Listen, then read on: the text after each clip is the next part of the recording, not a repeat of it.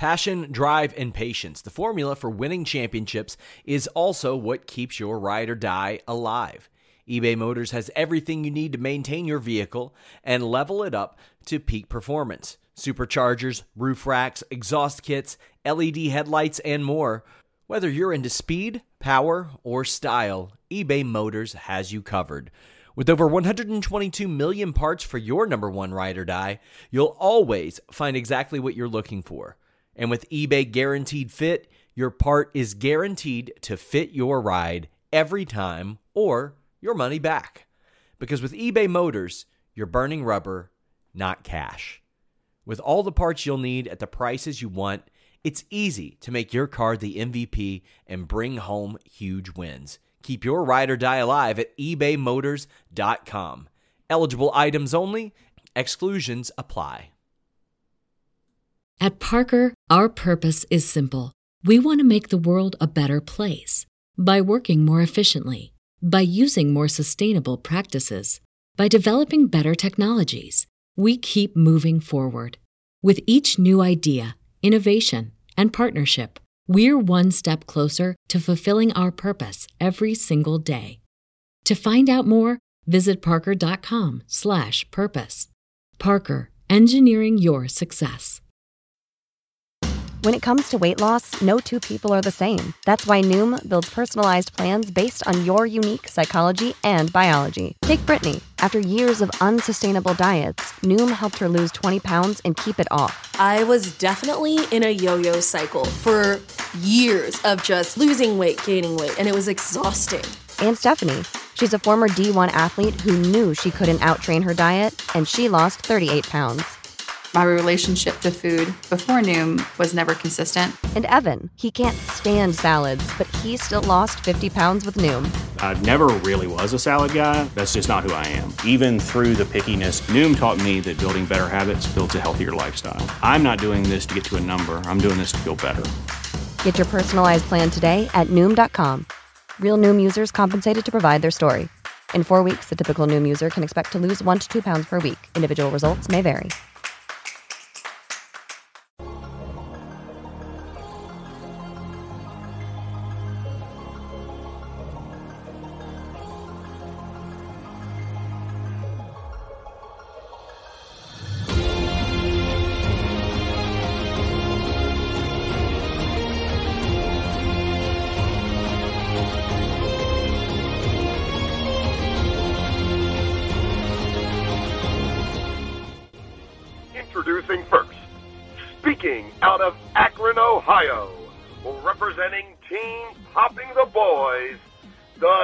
Headline god, Jeremy Lambert, and his co-host, speaking out of Atlanta, Georgia, representing more than one royal family, the king of indie viewing, Stephen Jensen.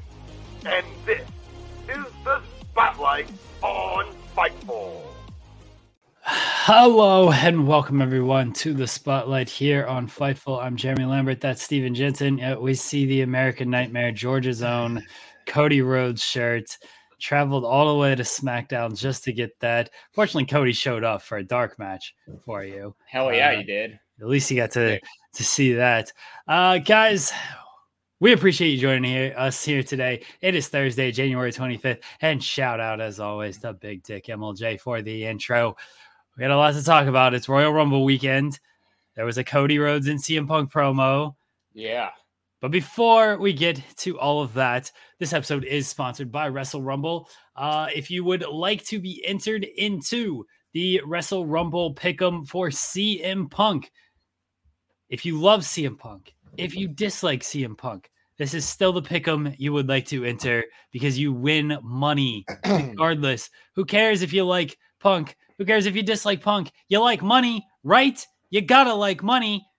So all you got to do is leave a Wrestle Rumble in the chat, and you get placed into our little pool here. And at the end of the show, we'll pick three names to give away a free entry into the Pick'em, a free chance to win six hundred and sixty-six dollars. Everybody, doesn't matter if you like Punk, doesn't matter if you dislike Punk. You like money, you want to be in this Pick'em. You can be in this Pick'em for free. All you got to do leave a Wrestle Rumble in the chat. Head over to WrestleRumble.com as well. Check out all the other pick'ems they got going on. The big Royal Rumble pick'em is uh this this weekend as well. They got the Super Bowl squares is uh coming up um a couple weeks from now. Super Bowl's in like Yep. two weeks. It's not next week, the Uh, following week. Well, they have That's the. They have the the week off, right? Also, Yeah, So yeah. it'll be in a few weeks. But they're they also have the four spot uh, contest where it's, it's only a dollar entries, and they have uh which title belts? There's like a there's a custom Cody, belt, a custom there's a- CM Punk belt, a uh, Yeah. Hasbro belt, and World heavyweight title. World heavyweight title. There you go. There you go. So, So leave all you got to do, everybody, leave a Wrestle Rumble in the chat. We will continue to promote that throughout this show. But leave a Wrestle Rumble, and you get just a, a free entry into our little drawing here, and then you could spin that. See what I did because we spin the wheel at the end of the show to pick the names. You could spin that into six hundred and sixty-six dollars. You can also leave a super chat like our pal Tommy Maynard does. Uh, shout out to the best show on Fightful. We appreciate you, Tommy. Thanks for joining us every single week here on the show. Uh, you can leave a super chat, get your question, comment, statement read on air. You can leave a thumbs up on the video. You can subscribe to the channel if you've not done that as well. Maggie always hanging out with us. Hi everyone. Please leave a hit a thumbs up, donate a super chat, support us. Yes, please support us. We appreciate that. Guys, we had an interview with Alex Kane, MLW World Heavyweight Champion Alex Kane. That'll be about 10 o'clock a.m. Eastern you'll, you'll definitely want to stick around for that. Um, I've spoken to Alex a, a couple of times before. This was Jensen's first time with Alex, and Alex was very excited. I'm pretty sure to talk about action wrestling, and Jensen, of course, being being that his home staple there, was very excited to ask questions about action wrestling and the whole scene going on there. So, uh, some stuff. If you listen to some other Alex Kane interviews, you know where it might be MLW heavy, we do of course talk about MLW. They they helped us out with that one, uh, but we get into some some other stuff that isn't full on MLW. All right, guys, let's get into it, Jensen. It was a it was a big week. It's a big week overall. We're gonna Yep. start with the obvious topic. I'm old and I'm fucking tired, and I work with fucking children. I'm tired of wrestling these kids that think they uh, they know everything. I love that bumper so much. We're using that for WWE spotlights now. Yeah, yeah, just because it's hilarious. You just changed the overlay to just WWE I spotlight. do The need same, change the the same uh, Yeah, audio. yeah, same audio. Even I do need to change overlay. And by the way, everybody, I don't, I don't know if you mentioned Jeremy, but like for Wrestle Rumble, we'll, we'll give away and all, all three people who win Wrestle Rumble, we'll give you a, a entry for the CM Punk contest and for the uh, the Wrestle Rumble Royal Rumble contest. So like you'll get a chance at it six six sixty six and a thousand. There you go. I do have the- the yeah, I do have the the graphic for the uh for the Rumble pick'em as well. I only saw that we were promoting the the Punk pick'em. Oh, there you go. both. Yeah, we'll give we'll give out the the three people win entries for both of these. So I'll get I'll get you a, a- an Oh. entry for. Oh, sorry, that started at five hundred or almost a thousand. You have five a thousand dollars total here. over a available. thousand total if you if you win both of them. Yes. So you could win over a thousand dollars. Everybody, all you got to do is leave a Wrestle Rumble in the chat. You can be entered to win. All right. CM Punk, Cody Rhodes on Monday night. Jensen. So, what do you want to talk about? Puck Yeah. came out. He said he brought up Dusty. He said, you know, Dusty trusted entrusted me with you, wanted me to look out for you when you came in. I knew I knew what you had to go through living up to the Rhodes name and everything. He's like, I don't know if I was in that position, but you worked hard, you kept your head down, you mind your own business, unlike I would typically do. And he uh, all all the way got around to I'm more American dream than you because I came from a family of an electrician. You were born on third base, being a Rhodes. Cody brought up that you know I'm more CM Punk than you because everything you said in that pipe bomb promo, I went out and actually did. You dropped the torch. You didn't pass it. You dropped it. You didn't care who picked it up. I picked it up, and then I ran with it. So I'm more CM Punk than you. And then they they build to the rumble of I'm going to stop you from finishing your story. I'm going to stop you from starting your story. I'm going to win the rumble. I'm going to win the rumble. Got to say, Jensen, 10-7 CM Punk. 10 7 CM Punk. Okay. 10-7 CM Punk. I know you're trolling me. I now I like now the the face to face. I mean that so this this um whole segment I will say this whole segment was uh, was very very good. I liked it from both guys. I'm not to sit here and just I'm not to sit here and just rip on CM Punk because that isn't fair. Like I think I think it took both guys to have like this was one of the best face to face promos I've seen in a really long time, and also the most invested I've been in WWE for a long time as well, just in general as a fan for like obvious reasons. Um, I was super invested around this time last year because I was convinced Cody Rhodes was going to win the championship at WrestleMania. we'll talk about that for this year a little bit here in a second. The scenarios that like may or may not be happening, but I mean, Cody Rhodes is super on point with what he was saying. I mean, and it's a lot of stuff that I've that I've said also here on the show about you know CM Punk did this whole pipe bomb pipe bomb promo and then quit.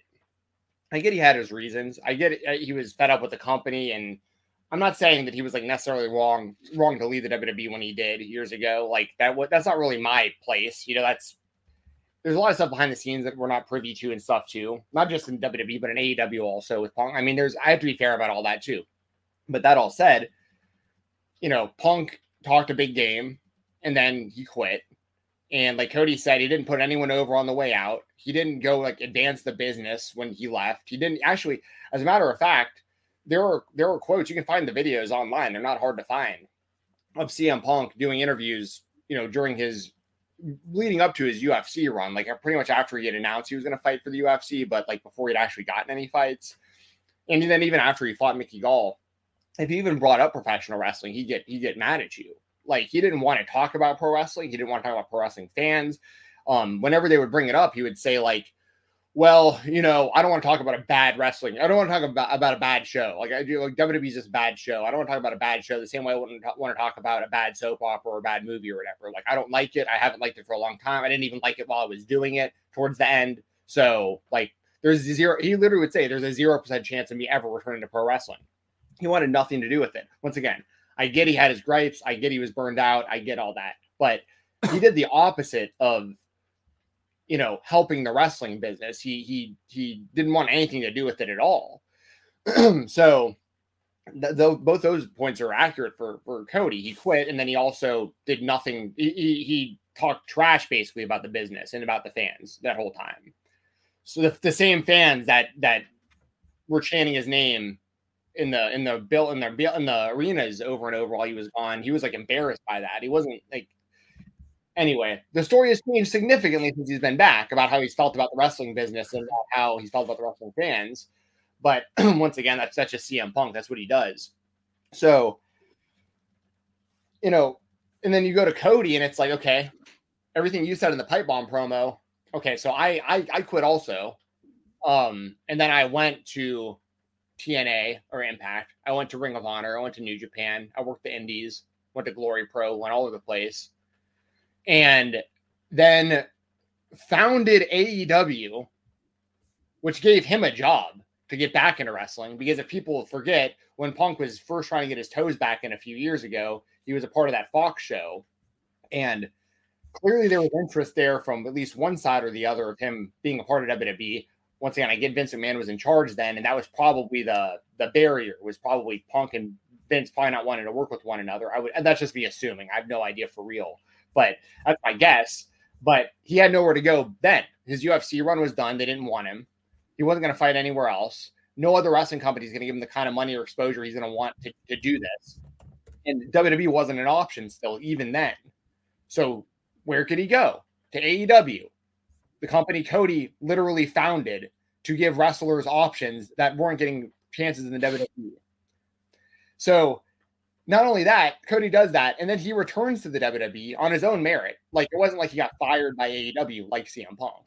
He he let his contract run out and didn't resign. There's a massive difference between those two things. There's a massive difference between getting in backstage fights and getting fired, and letting your contract run up and deciding with your options of being what you want to do next, deciding to go to WWE.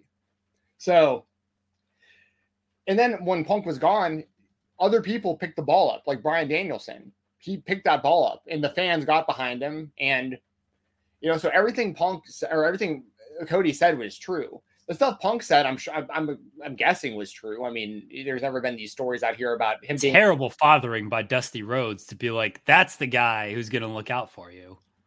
And I, I don't know how much I believe it. I mean, I'm just gonna be honest. Like, I don't know how how deep that that the real. Wow, the, are you calling CM Punk a liar? Tell me when I'm telling lies, man. I don't know.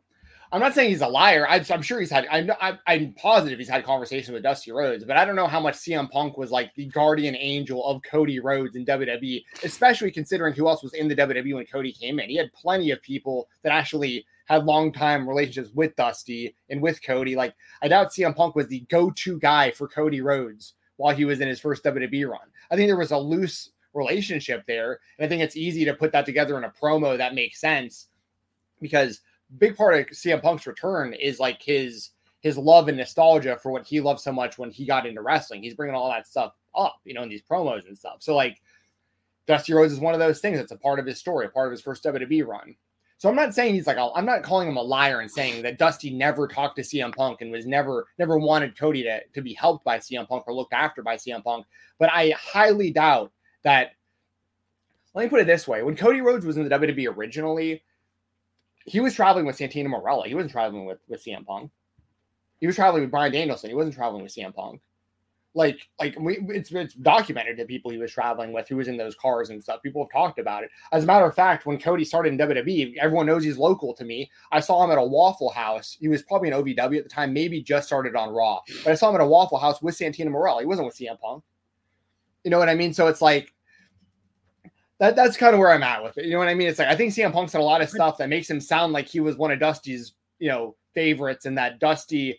And so it's a good way to to build a story between the two, and it's a it was a good way because you had Punk saying this stuff that's going to hit a nerve with Cody because one of big Cody's big sticking points for leaving WWE originally was why are all these other people being called Dusty kids when I'm Dusty's actual kid and I'm dressed like a space clown?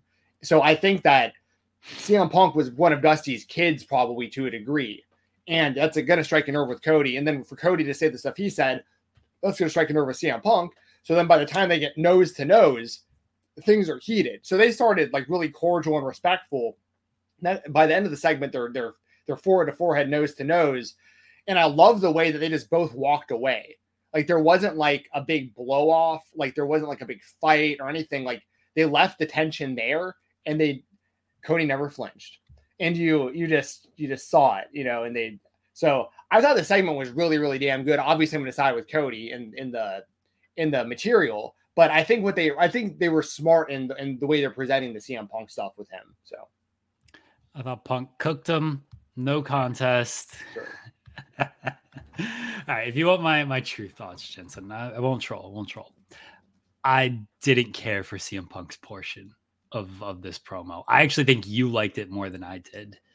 I I don't care for the dusty stuff. If you got to make your point by bringing up some history you may or may not have with Dusty, then I I'm I'm checked out there. Like I, I just am.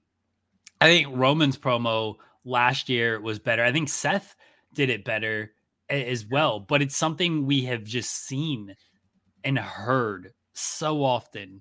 And like if that's the point you got to make, like uh I don't I don't need it. I got no time for it. I thought Cody could have actually, you know, everybody was waiting on oh, are they going to make AEW references? And they didn't really. The, there was the you know Punk had the line like I can separate business from personal. Can you? And everybody's like, is that an AEW reference? And then uh, you know they had the line of like, I brought you back to to pro wrestling. Cody should have just been like, you wouldn't have been back to. I gave you a job. Yeah, like you would have had nowhere to go if it wasn't for me. Oh, I I thought Cody honestly it was more 10-7 Cody than 10-7 Punk. I didn't I didn't care for Punk's portion of it. It was it was fine but once you t- once you bring up Dusty, I'm just like, eh, you got to get better material than this. That's the easiest thing. you got to get better material than this. Low hanging fruit, you know.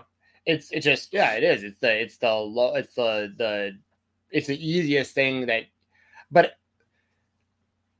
so it just it all a lot depends on the presentation and the thing is is is the punk fan base. That's what makes this really interesting too because like the more pissed off and angry CM Punk can look during this, and the more heelish he can come off during this, I think that that's like that's really good. Like I think if CM Punk was leaning into being a heel, I'd be all for that.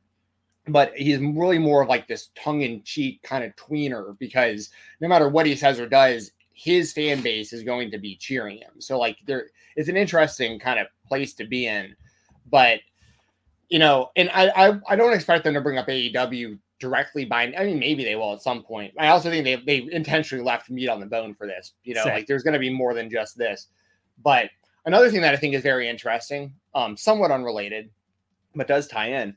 I saw you uh you put an article out yesterday on Fightful about how Cody claims that he wanted to fight in the UFC a few years ago. That's a lie. And- this man's lying.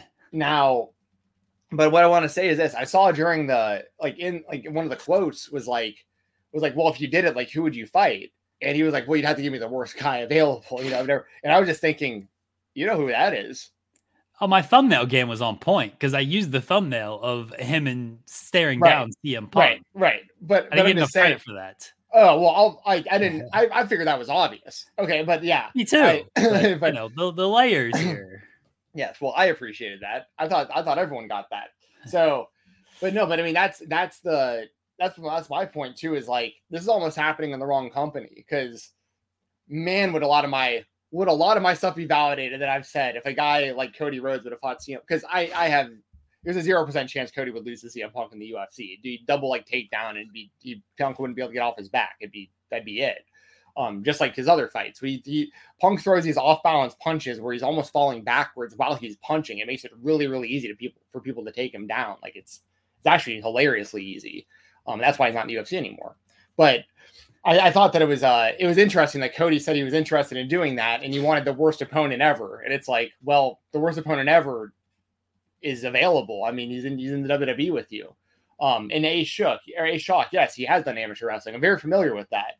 So I think that uh I think that that like that's another interesting kind of layer to this too. Like I but but but back to like the wrestling stuff and the more realistic, like as I say realistic, the more the, the stuff that's actually gonna shoot- happening. What you're saying, what you're saying is Cody is going to shoot on Punk in the Rumble uh, to ensure that he wins. That'd be funny. I don't expect that. Cody's too professional to do that. Coward. Uh I guess yeah.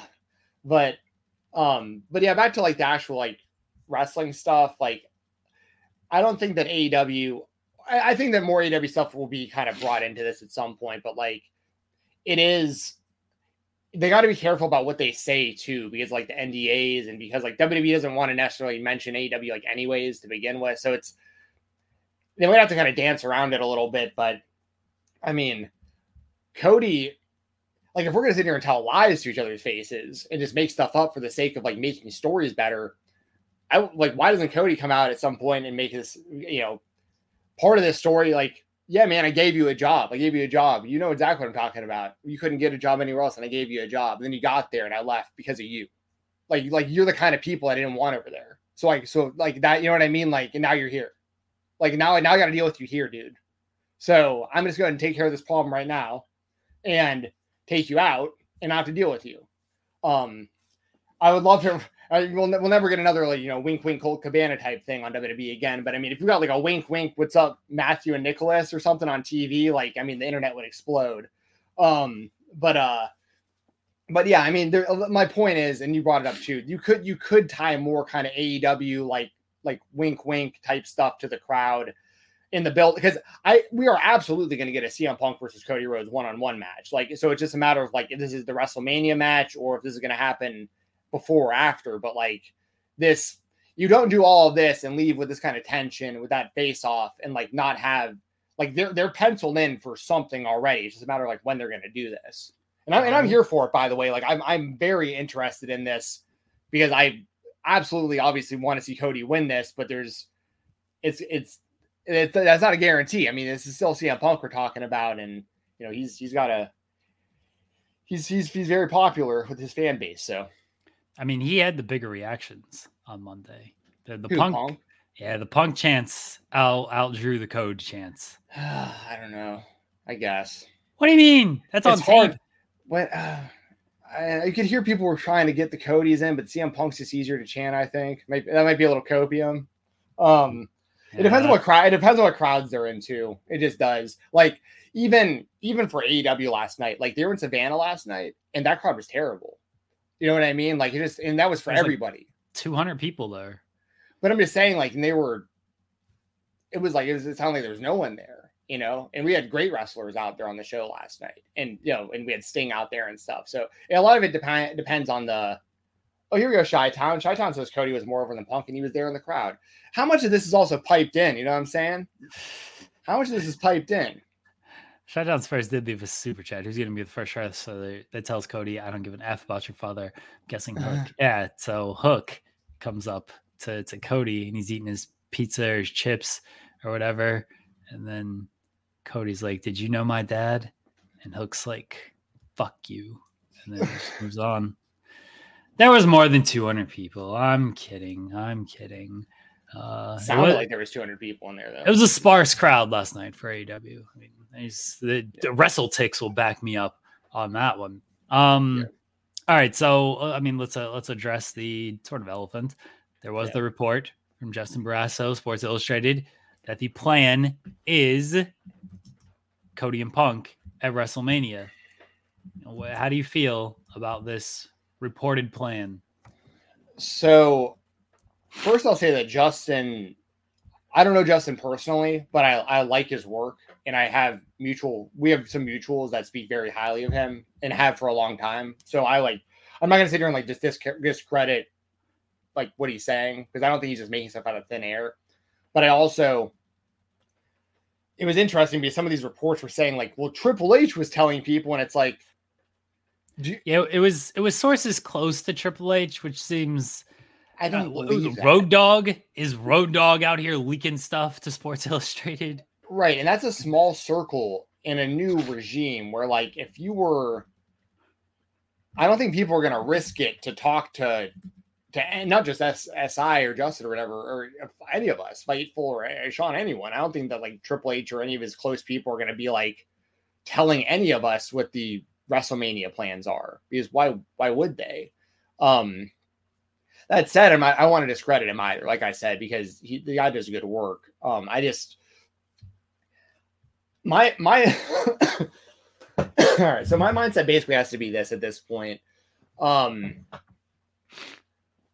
are y'all I'm sure people here are familiar with uh what happened during the pandemic with gamestop with the uh with everybody like buying into gamestop to to to try to take down the hedge funds and all that stuff and um a big part of that without getting too into the story, Wall Street bets, Reddit, and all that, they basically controlled the this this market for GameStop, and they they jacked the stock price up, and it caused Robinhood to freak out, and hedge fund people lost billions of dollars over this thing. The common the common people were winning for the first time in a long time when it came to this kind of stuff. It was a pretty pretty revolutionary type thing, and a big part of that was diamond hands. Diamond hands, meaning we're not selling even though if I I might have made 300 I might I might have $25 to my name in my bank account but there's 300 there's $300,000 I've made on this GameStop stock but I'm not selling we're, we're taking down the greedy billionaires. I know I can get out right now but I'm not because if I get out it's going to screw over other people diamond hands. So the real ones the real people that were really trying to fight the system even if they had a bunch of money that they could have that they could have sold and got out of there they diamond hands they kept them it was just the faith of like we're we're doing this together. Don't flinch, diamond hands, Cody Rhodes. I can't I can't let this negative stuff, this outside stuff, this what might happen, what might not happen, who might be available, who might not be available, who might get blown up and can't wrestle this year, who might not, and all this stuff. I need to just stick to it. Diamond hands. Listen, last year was a massive disappointment. I still have nightmares, American nightmares, about Solo Sikoa thumbing Cody Rhodes in the throat, Roman hitting with that spear, Cody sitting there in the ring looking just devastated. Um, I've went back and I've rewatched Cody showing up to WrestleMania multiple times when he's getting of that bus with his family, and you see this look on his face like he was probably just told he's losing tonight. This is probably we're probably seeing it right now. Like look at his face right now. And all these things play in my mind. And I think to myself, I mean, that could easily happen again. They could even put Cody against Roman again and Roman could win. There's all these outside factors. Hulk Hogan's, you know, uh reign or whatever. Like they want Roman to probably beat that for not just for Roman to help rewrite history because he's Roman Reigns, but because there's a lot of negative stuff that comes along with Hulk Hogan in 2024. I, I I'm not disagreeing with that. I, I'll even say this. Listen, I'm pretty good with most people about being able to separate the business and the work and stuff like that. But or sorry, the business and the personal stuff. But the stuff with Hulk Hogan, I'll, I'll stand behind what you're saying with that. He, the, I, I think that that was handled very, very poorly by him. I think that there's a lot of things that there's a lot of things that are very unlikable about Hulk Hogan, and it isn't even just the racist stuff. The stuff with when Nick got in that car accident with mm-hmm. that with that military dude and like put him in a vegetated state until he passed, and Hulk the the the the the voice or the the the recordings of the messages of Hulk like blaming it on the other guy and saying like what this guy do to deserve this and trying to get Nick Hogan a reality deal coming out of jail. And even I just saw a video the other day when Nick got a DUI. Hulk shows up in the middle of the night. Listen, I I I understand protecting your own. I get the concept of like you love your kid and you you'll do anything for him no matter what. You're kind of blinded to to what's right and wrong. You just want to help your kid out. But even in that video, uh, there's surveillance footage that came out the other week of it, and I watched the whole thing. And not once does Hulk Hogan ask if anyone else is okay. Like he's just like, "Where's Where's Nick? Is Nick okay? Like, how long is Nick going to be in jail? How much money do I have to get to give to Nick to, to get Nick out of jail? Blah blah blah." He's not once like, "Oh, Nick got a DUI. That's insane. This guy's history. He shouldn't even be driving. This and that. Like, is anyone else okay? Did he hurt anyone? Like, there's no worry about anyone else." And so I'm, you know, so that's I'm with you by the way. So I, I wanted to put that all out there too because I've actually wanted, wanted to say that about Hulk Hogan for a while because I actually watched that surveillance footage like the other week and it really bothered me and it really reminded me of the stuff when he got in that accident years ago and and all. That. So it was like, anyways, yeah, I agree. Hulk Hogan's not a good guy. I, I completely agree with that. Um, I don't even know why we just talked about that, but I'm glad I was able to say that on air. Why? Why? Why was I talking about? Oh yeah, the Hulk Hogan reign. So that's well, there's a lot of reasons. That's my point proven. There's a lot of reasons why WWE would want to rewrite history and have Roman Reigns in that spot instead of Hulk Hogan. I get that 100%. I have no problem with that at all, except for the fact that you have to keep the title on Roman so long to accomplish that. And there's so many people. But I'll also say this, man, and I hate to even admit this, but I'm going to keep the balloons real. on the. That was weird. Oh, you got the balloon. I've looked down. Yeah. Um, fingers looked like a two. Yes. Oh, and by the way, A Shaw, because I see this is that's even before my, the Hulk Hogan as like a politician backstage and what he's done to screw people. Like that's not even. I'm not even talking about wrestling stuff right now behind the scenes. Like that's a whole other thing why you wouldn't want to like Hulk. Yeah, Hogan. wrestling politics are wrestling. Wrestling politics are wrestling politics, but like, but I'm also talking about like all the Hogan lies and stuff about all these things that like just never happened that he tells people in interviews. But um, but I want to. I, I got to keep this real too. I mean, I'm wearing George's own Cody Rhodes shirt. I was at SmackDown on on Friday.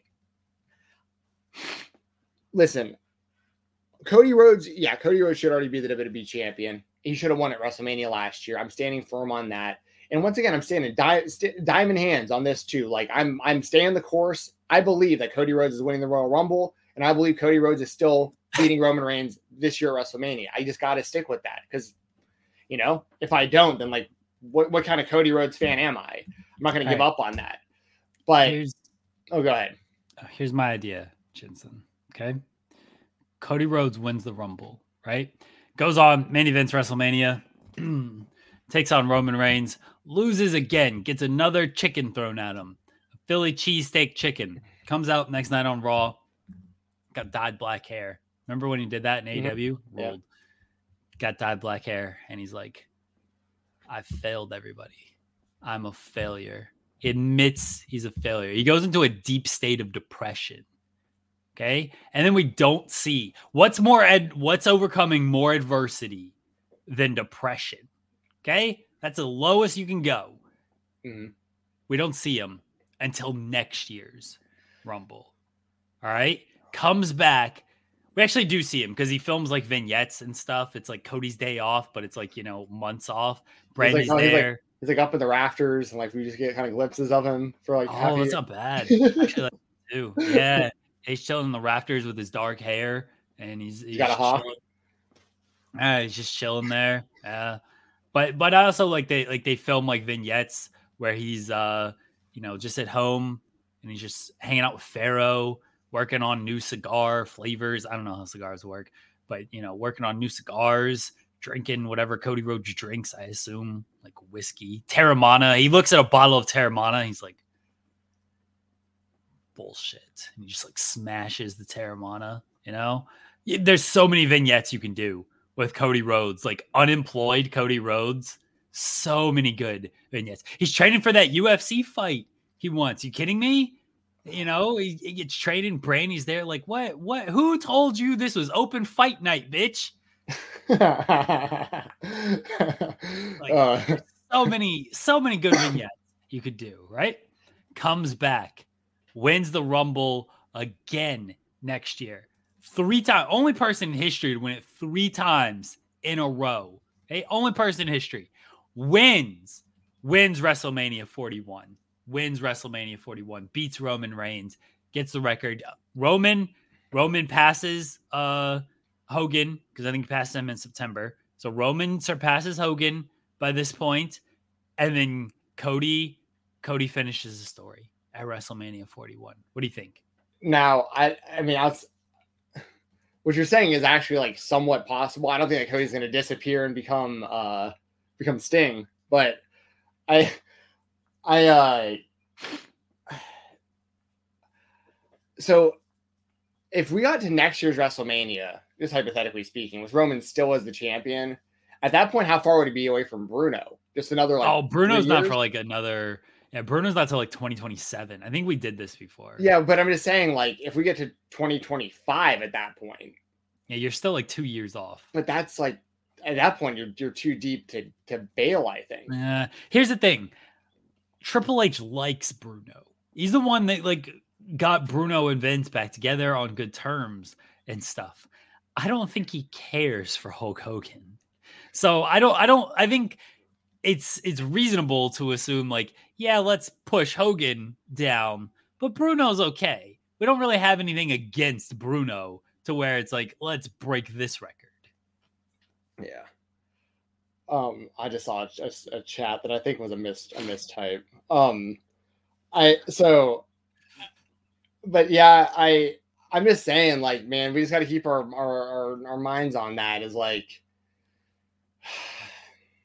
we're already so close. I mean, I know we're on close close to Bruno, but like we're closer than we're ever gonna get in our lifetime to that. Like, if they're gonna do it, this is gonna be the the reign to do it. Now, there's also the possibility of them doing the Rock and Roman this year, Punk and Cody this year, and then they do Cody and Roman again next year. But I mean, So that's basically what that SI report implies. Because if you're saying you're doing Cody and Punk and you're doing Gunther and Rollins, the only thing left for Roman is Rock. There's no other big match out there for Roman that that makes sense. You're not doing Roman and Orton. No offense to Randy Orton, but like that doesn't scream WrestleMania main event when Cody Rhodes is right there, when CM Punk is right there, even when Seth Rollins is right there. No offense to Ro, I mean Roman Roman Solo. I don't know about that one, but like nothing else screams like it, it feels like it's got to be Cody or Rock. That's that's what it feels like. And if you're telling me that they're doing Cody and Punk, then you're basically telling me they're doing Co or Roman and Rock. Here's what I will say: I listened to the Rock talk a lot on Tuesday because he got announced at TKO board of directors. everything. That ESPN uh, interview he did with First Take and everything. The way he was talking, the way he was saying, I like to play the long game, I like to build, I want to do something big and something grand and all this stuff. next year's 40, WrestleMania. 41 would seem to make a little bit more sense because right now we saw him at day one. He said the head of the table line hasn't been back since then. Unless he's going to be at the Rumble, unless he's going to win the Rumble, unless we're going to get my spot where all the three people are in the ring, the Rock's music hits, they just eliminate themselves, everything. That's a great idea. Come on. Um, so unless we get that, it does feel like next year. Uh, Joel pointed this out on on our show of like Next year is when the Netflix deal kicks in. So you get Raw on Netflix beginning in January. All the all the pay-per-views are also on Netflix for non-US fans. US is still Peacock. Non-US is still uh is going to be on Netflix. What screams biggest WrestleMania ever than the first WrestleMania on Netflix with Rock and Roman? And you got yeah. a year to build it as well of uh, you know Roman loses Roman loses at, at Mania this year. Hey guys, have you ever wondered what happened to the legendary Chuck Norris? I saw a video he made and I was shocked. He is in his 80s, still kicking butt, working out, staying active.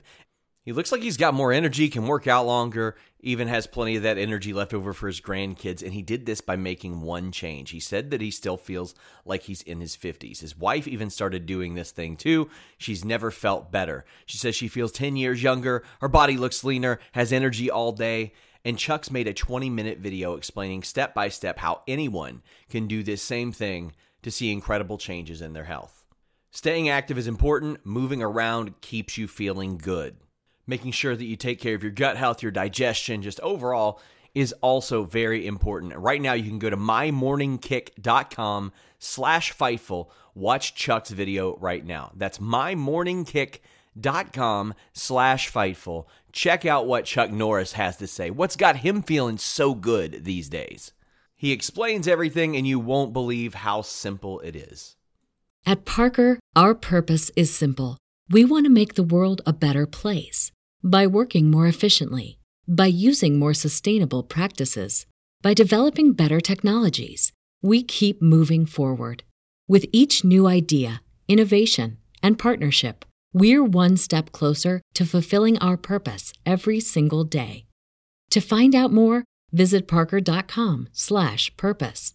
Parker, engineering your success. Ready for a career in behavioral health? Earn your online degree at Herzing University. Choose from health and human services, psychology, or social work programs. Gain the skills to work, coordinate, and manage nonprofits. Secure a bachelor's in psychology to study mental health or advance your social work career through our online Masters of Social Work. Let us help you become a social change agent. Your future starts now at Herzing University. Text HEALTH to 85109. That's HEALTH to 85109. Or visit herzing.edu. He comes out on Raw or SmackDown, whichever show they feel like putting him on. You know, he, he still wants the title back. I don't think you have this big long reign. He's like, I just never want the title back type of thing. He still mentions the title, but here comes Rock. And Rock is like, you let you let us down, whatever Rock is, stupid jokes.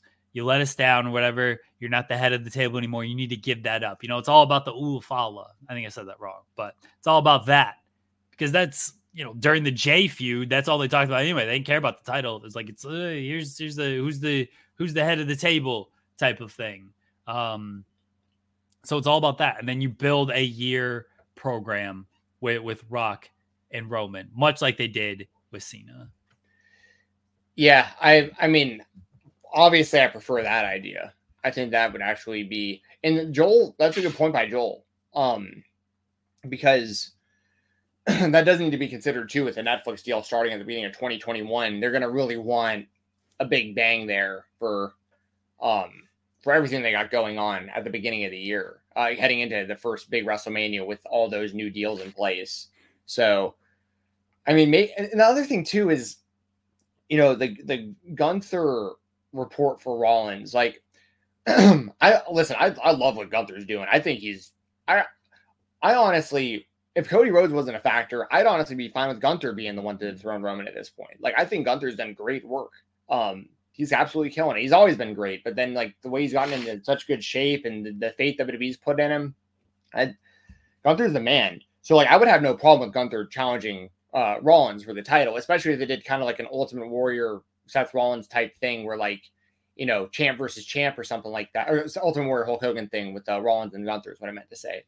Um, but uh, but the only downside of that would be nobody getting the rub from beating Gunther. Although that person would get the rub, whoever beat him for the world title would ultimately get that rub still. If you know what I mean, like even if he didn't lose the Intercontinental title, if he won the the world title without ever losing the IC title, like he still is unbeaten, and now he's the world champion. So it's still a mass. It's even a bigger rub. Whoever eventually beats him, they get the world title and get and beat Gunther after so long. Um, so I, I want to consider that too. But at the same time, the reason I bring that up is because, I mean, I think part of this, there's probably two big moving pieces. One is Seth Rollins' knee, which I think is probably good to go if they're if, if at least they're attempting, they're, they're going to make a strong attempt for him to wrestle at WrestleMania. And I think he's going to wrestle at WrestleMania.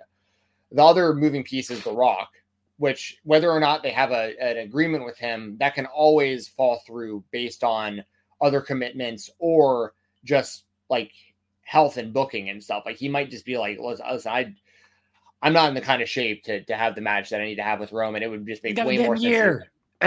Get it together huh? at this point. Get it to, that you had that he's had a year to do it. Oh, I mean, well, not if you do it this year. No, I'm talking about for next. Yeah, I'm talking yeah. about like for this year. Yeah, but I'm saying that the two moving pieces for this year are like The Rock and, and Seth. And but and that's why I bring Gunther into this too because why would you do all this stuff, all this build between Seth and Punk if that wasn't the WrestleMania match? Now you can always do that later on. You have these built-in feuds that you can do at other points. This stuff doesn't all have to happen I, at WrestleMania, but I think the purpose of the Gunther Rollins segment for Monday was to give more credence to the idea that the winner doesn't have to go after Roman Reigns because my my whole thing was you look kind of dumb if you don't go after Roman Reigns. This is the top guy. This is the real guaranteed main event. This is the guy everyone should want to dethrone. Cody's going to go after Roman. We know that. He's not picking Seth. Punk made a very good case of why he would go after Seth during their back and forth. Now, Gunther has made a very good case of why he would go after Seth with this back and forth. So I think it's just more casting doubt on hey, if Gunther wins, if Punk wins, it might not be Roman. They have a real legitimate reason to go after Seth instead of the foregone conclusion of Roman. Cody, again, still gonna be Roman. Those are the top three. I don't unless Rock does make this surprise appearance. I it's hard. I'm hard pressed to be like anybody else is winning those this thing besides those three because on the SmackDown side, the guys you'd look at as possible winners already in the title match. Right. And and I wanted to bring this up too real quick because this this ties into what you just mentioned with like the possibilities of other people maybe winning, which is unlikely. I think it's pretty much Cody or Punk. It's gonna probably be one of those two. Um but so when I was at SmackDown last night or on Friday, and it was this isn't just I didn't just know just realize this at SmackDown, but like it sunk in a little bit more. And this is the one argument I'd make for Cody losing last year at WrestleMania. The only argument I'll make. And it's not really necessarily an art. It's hard. It's I'm on the fence about this for a lot of reasons because obviously I want to make it clear Cody should have won because if, if Cody would have won last year, now we're a year into a title run that would have seen him defeat Brock Lesnar multiple times, Shinsuke Nakamura, all this other stuff that he's done just would have had the title involved and it just would have made a lot more sense. And Roman hasn't hardly defended it at all. There's a whole, you all know the reasons that I think Cody should have been the champion already. A lot of people agree with that. So, but what I'll, what I will say, WWE is at a point right now where I'm more interested in the product, like I said, than I have been in a long time. And it isn't just because of Cody's positioning in the company. It's they're at a point for the first time in what feels like a long time that their main event scene, even though they were all, it's mainly made up of people that have all challenged Roman unsuccessfully. It's worked long term, and those people shouldn't have beaten Roman anyways. Outside outside of Cody, so like the and what I mean by this is like when I was at SmackDown, Jey Uso came out after the show and did a dark match with Finn Balor before Cody and Nakamura closed the show out. And Jey Uso was super over. Like he was super over. Um guys like AJ Styles and Randy Orton are still super over. LA Knight is is super over. This is just on SmackDown. Like you look at Raw and see what they got going on with Cody, and you got Punk, and you got Rollins, and you got Gunther, uh, you got, I, I think Nakamura is still going at a really high level. You got Drew McIntyre. Um, you got Sami Zayn and Kevin Owens and those kind of guys still very over. Like their main event scene is really like I don't know what the right word is. They're in a really good spot in their main event scene right now. Like they've actually built there there's a whole group of people now that are like legitimate main eventers that are all legitimately over. And I got to give, I got to give credit. I think you know Triple H deserves a lot of credit for this. I, I, think too, of course. But like, I just wanted to give WWE credit for that because it's really been sinking in lately. We're like, I'm enjoying the product more. I've been trying to watch Raw again more lately, and I'll, I'll say I, it really should. They're not going to do it because of the money that they're making with advertising, but like that should be a two hour show, man. Like I, I, I really enjoyed the two hour SmackDown. I was like, this is a perfect amount of time for me to be at this WWE show. There's a there's in half of its commercial breaks. To be fair, I mean, there's only like an hour of like anything actually happening. But on Raw, it's like that, but like even more stuff not really happening throughout the show. And it just by by the, the time the second hour is over, I'm like, this is by the time Punk and and and, and Cody was done, I was like, why are why is anything even after this? Like that's that's where the show should end. And you're and you're ending wanting more versus being like man this is taking forever for the show to end now after you know i've been up here and i'm kind of down here. So like but once once again i just want to give credit to the wwe they, they they've they've done a very good job of building their current main event scene um because there's a whole because the, the other thing too is once roman uh, finally loses and we have like cody as the champion or whoever the next champion is going to be and you have this on Raw also with with Rollins. He's almost a year into his title run. They've done a good job with that. There's there's like there's like five to eight people on the roster right now that you could have ready to go right now in main event title matches that could potentially be the champion, and it would make sense. So, got I got to give him a lot of credit for that. I think that's that's a really damn good spot for the WWE to be in right now. I mean, it's a it's a hot product right now. Yeah, it, there's no doubt about it. Um, you know, they get the Rumble this weekend. The Rumble is obviously uh one of their their bigger shows, second biggest show of the year. All right, so you are pretty steadfast on Cody winning the Rumble, right? I have to be. I mean, I think if I was like betting actual money on this, I don't. I probably wouldn't because Gunther's I, the betting favorite. He's actually tied with CM Punk as the betting favorite. I don't think Gunther's gonna. Although Gunther had a great showing last year, going from number one all the way to the end. Um, I I mean, yeah, I'm going. The thing with like, for him to go back to back would be a big deal because it hasn't happened in so long. When's the last time that happened? Austin. Austin. Yeah. Austin. Yeah, and then his third one was a couple years later. So, I mean, that'd be a big deal for for Cody to go back to back. And even Cody's saying he's like, man, I'm not trying to listen to all this outside stuff. I'm just focusing on me he said it after SmackDown in, in Atlanta. He was like, "I'm the right guy for the job. Like, like I want, I want the position. I want the job. You know." So, but you also there's a lot of there's a lot of factors at play, and then also if let's let's say that that Cody doesn't win, and let's say CM Punk, let's see, let's say neither of those guys win, and it does wind up being Cody versus CM Punk at WrestleMania. Who wins? Like, I feel like it's got to be Cody, but like that's because I'm incredibly biased. There, you know, does CM Punk win that thing? Does that derail Cody even more? I, I don't. I, it's it's a tough spot to be in being a Cody Rhodes fan right now because last year it was so sure that he was the he was the guy, and they're still talking about finishing the story constantly. So he still it feels like he's still the guy, and this is still the story, and he's still the one who's going to do it.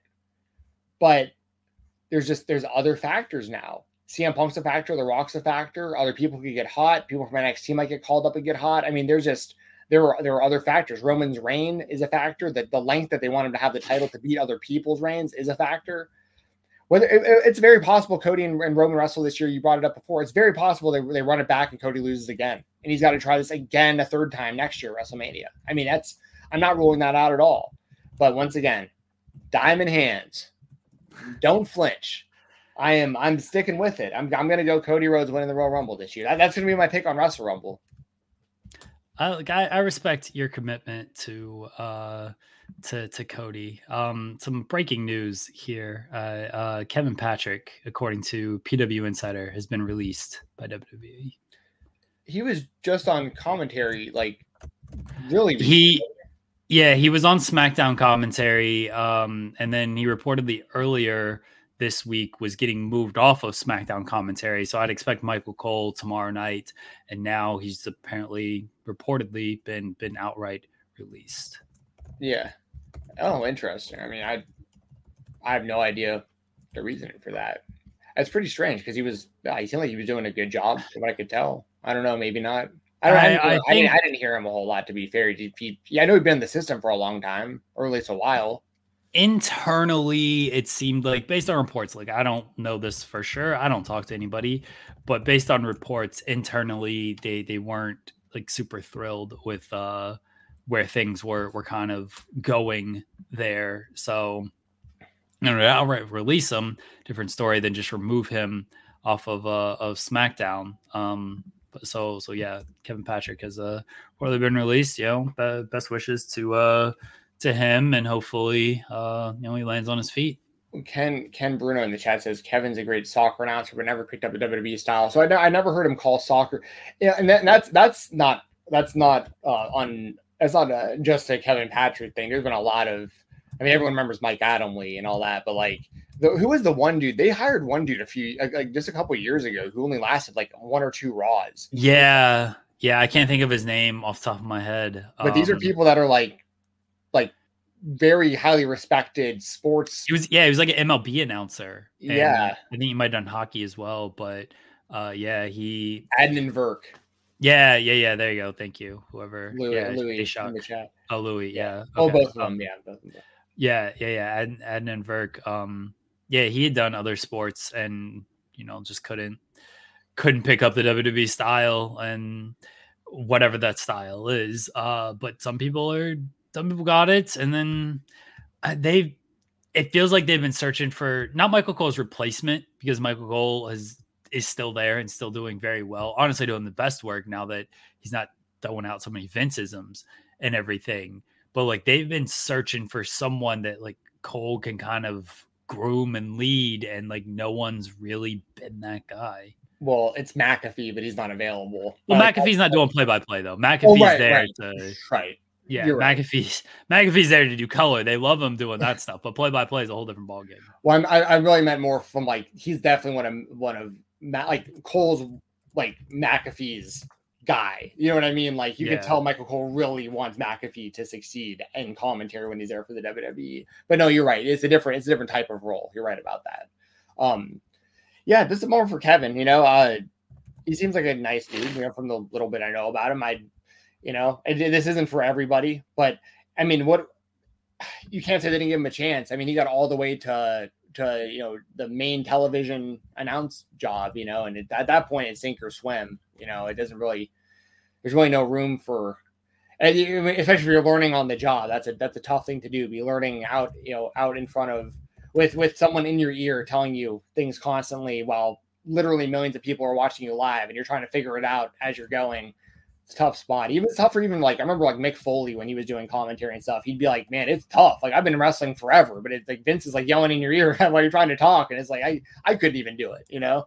So, um, so yeah, that, that's interesting. But wonder what what'll happen with him going forward. But uh, anything else you want to talk? I mean, we got the actual Royal Rumble. If you want to do some quick predictions for that. Oh yes, yes. Sorry, I got I got sidetracked and I had to do the article. oh, you're good. Um, Jim's got to work while we do this show. yes, I got to um, work when, when, we- when I leave the show.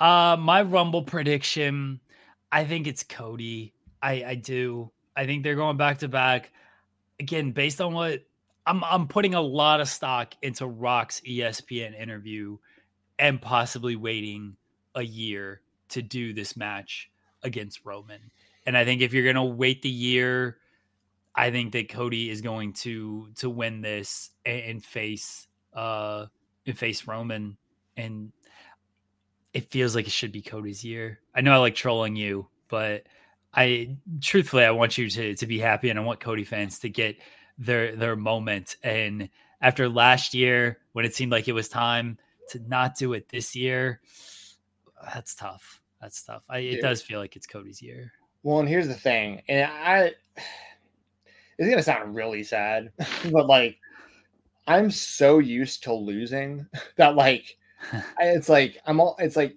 because being a Minnesota Vikings fan, and you get this being a Panthers fan too, but like Yeah, we suck. yeah, you guys you guys do suck, but We did too. I mean, to be fair, and we have a much better team than you guys do, and we still we still suck.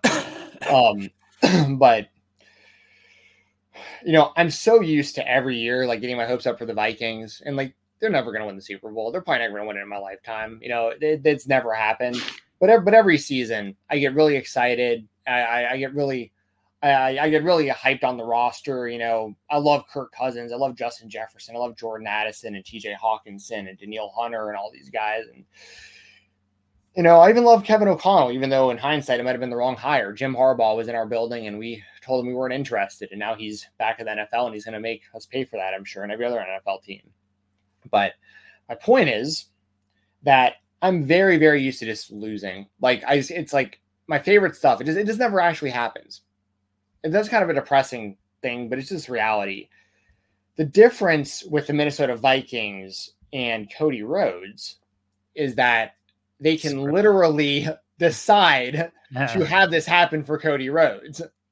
The Minnesota Vikings, I mean, there's plenty of league script, and you can it's a whole other conversation I feel about how how gambling and um and certain sites and stuff have have and I'm not talking trash about gambling. You know, there's you know, shout out to anybody who wants to do their thing with all that. But my point is, I think that there are things that are that are that have swayed things in sports, um, including the gambling aspect, because certain players know and certain coaches know when you hit certain numbers, then certain payouts happen. So certain people are getting benched at certain times, or they play less minutes, and I think a lot of it is has to do with that.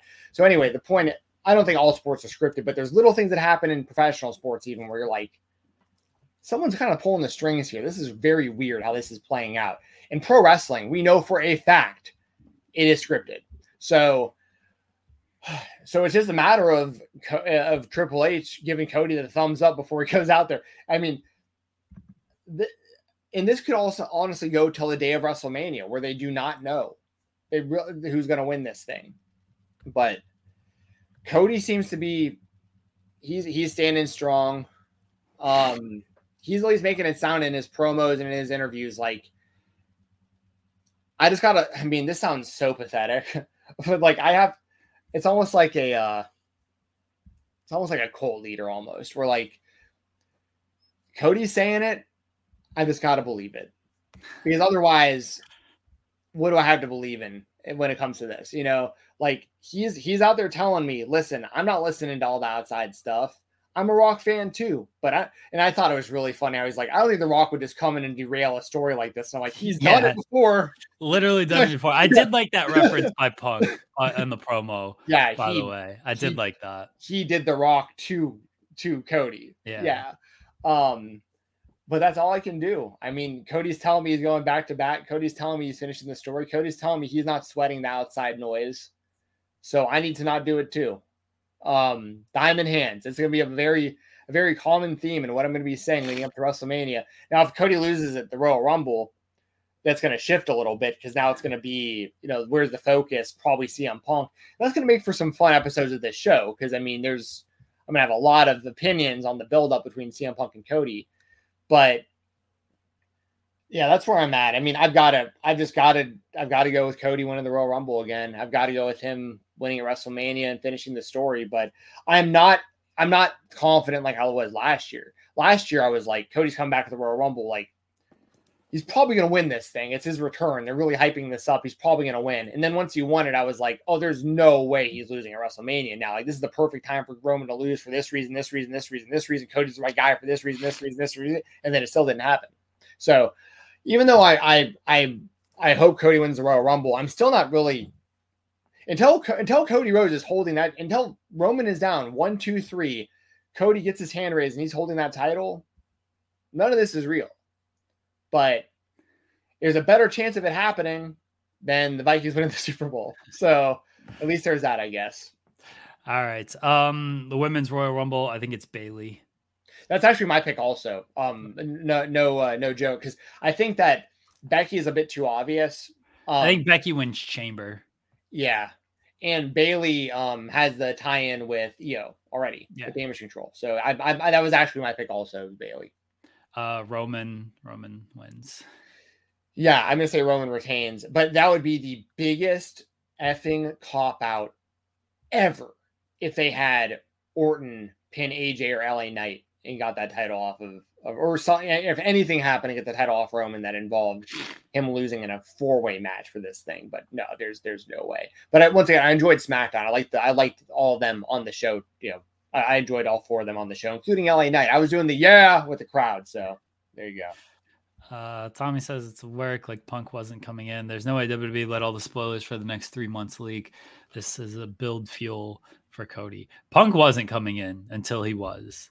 There there was I mean that's been confirmed by Punk and Triple H of how last minute that deal came together. Oh, and Maggie mentioned in the chat, yeah, Cody waved at me. He waved directly at me at, at SmackDown. He, uh, and I didn't. So if you uh, if you look closely enough and you you you you slow down the speed, you can see him clearly saying "Yo, Jensen," and then he waves at me, and then I I cut the camera off. I was freaking out so much that I, I accidentally stopped recording, and he clearly mouthed something along the lines of like 8:30 Eastern Thursdays, and I was like, "Yeah, man, he watches the Spotlight." So.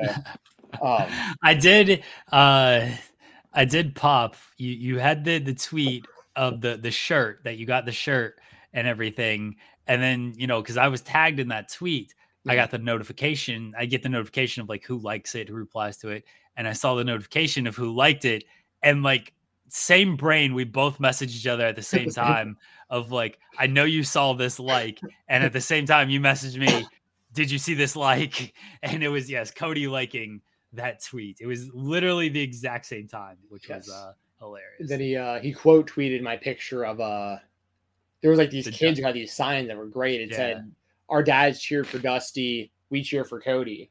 And it was two little Killer kids. Mike was in the audience. You didn't go say hi to Killer Mike. I was in front row, man. I was up in uh. Shout out to the box seats that I get. I'm very, very, very fortunate that my brother is a boxing trainer and has a connection with the uh, State Farm Arena. But so I was up in a box eating free hot dogs. If anybody's ever seen uh, It's Always Sunny in Philadelphia, there's an episode called The Gang Saves the Day. And it's like their own. There's a there's a robbery happening in a in a gas station, and and you get like all of their points of view. They all like day, daydream separately about like how they would save the robbery. And Frank Reynolds, Danny DeVito's character, just like all he does instead of like trying to actually stop anything, he just goes to the hot dogs and just starts eating as many free hot dogs as he can while the place is getting robbed. That's basically me when I go to these shows. I grab free hot dogs, go sit down, free candy, free drinks, watch the shows. So, but no, I was nowhere near Killer Mike, unfortunately. I saw he was there. Blockbuster Night Part Two, my go-to Run the Jewels song. Um, Kevin Kevin Owens, Logan Paul. I forgot that match was happening. Yes, uh, I'm going to take Logan. I think so too. I think he's setting up. By the way, we buried the lead. You you're chanting yeah at SmackDown. Are you a are you a LA Knight fan? Are you a Nighter? I don't, I don't view him as a threat anymore. So oh okay. yeah. we, we had we had we had to, we had to squash the the the LA Knight stuff as as people were trying to make it sound like him instead of Cody. You know, but now that that's clearly not happening, I'm I can I can get a little bit more on board. All right, fair. Um, so I, th- I, think that's all the that's all the Rumble matches I can think of off the top of my head. So if there's anything else, I, I should probably check the card. Uh, that's all I've got. No, that's everything. Okay, so uh, maybe they'll add one more. Nakamura uh, versus Okada. No, I can't tell Okada yet. Contract's not. Contract's. No, not I'm just, I'm just, I'm just trolling. But I think I, have said this. I've said this though. If Nakamura does a um if Nakamura does a Rainmaker in the Rumble, Okada's coming. Nakamura yeah. predicted CM Punk, so he he's he's a man. He's a man who knows who's actually he's the real scoopster out here. Shinsuke Nakamura. Um, anything else from WWE? They, they, signed a deal with Netflix. That happened. That was a big thing. Uh, yes. I don't know. Yes. How, well, we don't have too much time to too deep into the Netflix deal. Let's yeah. What are you, what are your thoughts on them moving to Netflix? So you're right. you're lagging just a little bit. I but I can I can hear you. Um, the Netflix deal uh, we touched on it a little bit just a, a little bit earlier, but yeah, it's a that's a humongous deal for the WWE. Um, I have I recently actually resubscribed to Netflix uh, by as like I did like the the ad version, which I think is like I don't know, it's like seven eight bucks or something. Um, and honestly, I don't use it much. I used to use Netflix all the time, just like everyone else did back when they had everything was on Netflix and it was like eight bucks a month and you got like the two screens and you know you can share it with people or whatever. And um but I I recently uh I, I actually subscribed because I wanted to watch a show called American Vandal because I'm a fan of this guy Jimmy Tatro because of his show called Real Bros of Simi Valley on YouTube. And I never knew about this other show he did on Netflix. Um, it's basically like a Making a Murderer parody about this kid drawing dicks on a like spray painting. Oh yeah, that's yeah. yeah. Um, so I, I, I resubscribed to Netflix actually pretty recently to watch that. Um, and, uh, and it was a great documentary. I, I, I really, really enjoyed it. Mockumentary, really. But um, but so anyway, so I've actually back on Netflix, and I told you I was watching some of those like anime basketball uh, shows and stuff just to kind of see what they were all about. Um, but outside of that, honestly, I was considering like getting rid of Netflix again because it's like there's really not that much on there for me, and I I have all these other streaming services now, anyways, Peacock and ESPN and Hulu, and you know even the free ones like uh, Tubi and uh, Pluto TV and all that stuff. There's there's a ton of apps that I've already got that I watch pretty much everything I want to. Um, that said, it's a no brainer to be subscribed to Netflix when WWE's on there. I mean, I don't know what the price is going to be if they're going to like jack things up or how it's going to how it's to work, but I'd imagine that Netflix is going to make a humongous push. Um, I uh, I, I'm just wondering because it's the first time they're to have like a weekly episodic, you know, 52 weeks a year live show on Netflix.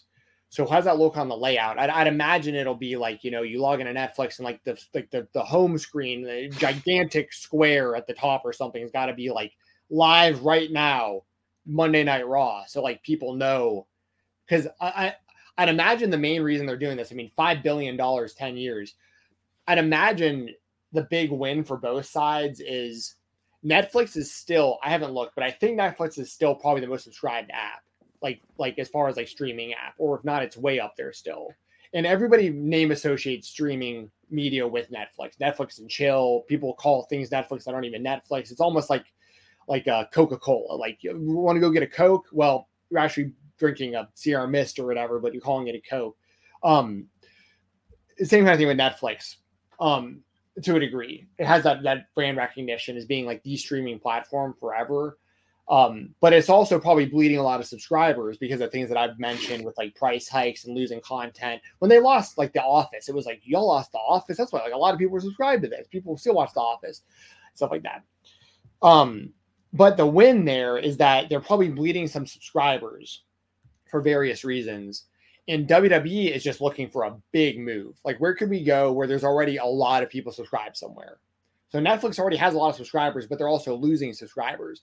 But Netflix is going to gain a lot of subscribers because there's probably a lot of people that are wrestling fans that aren't subscribed to Netflix because they might not be using their money elsewhere with, you know, FITE Plus, Triller Plus, or, or IWTV or Peacock and stuff where they're watching their wrestling. Now they're going to actually have to subscribe to Netflix. So I think there's going to be a big influx of wrestling fans subscribing to Netflix, and um, that's going to help kind of like the bleeding or whatever, and maybe even be a positive. Like the people that maybe for every person that they lose to, you know, the price deal, they might gain two wrestling fans that, you know, have watched Raw their whole lives and now they got to watch it on Netflix. So I think it's I think it's smart ultimately. And I've been I've been asking for this for years, not necessarily specifically for Netflix, but I wanted WWE to run Raw and SmackDown stuff off the WWE network for you know when the network was announced and when that was the only place that the pay-per-views were streaming and stuff. So um yeah, I, I, think it makes it makes sense. Netflix was a little surprising because of the kind of the state Netflix is in, like perception wise. I feel like it's kind of been falling off,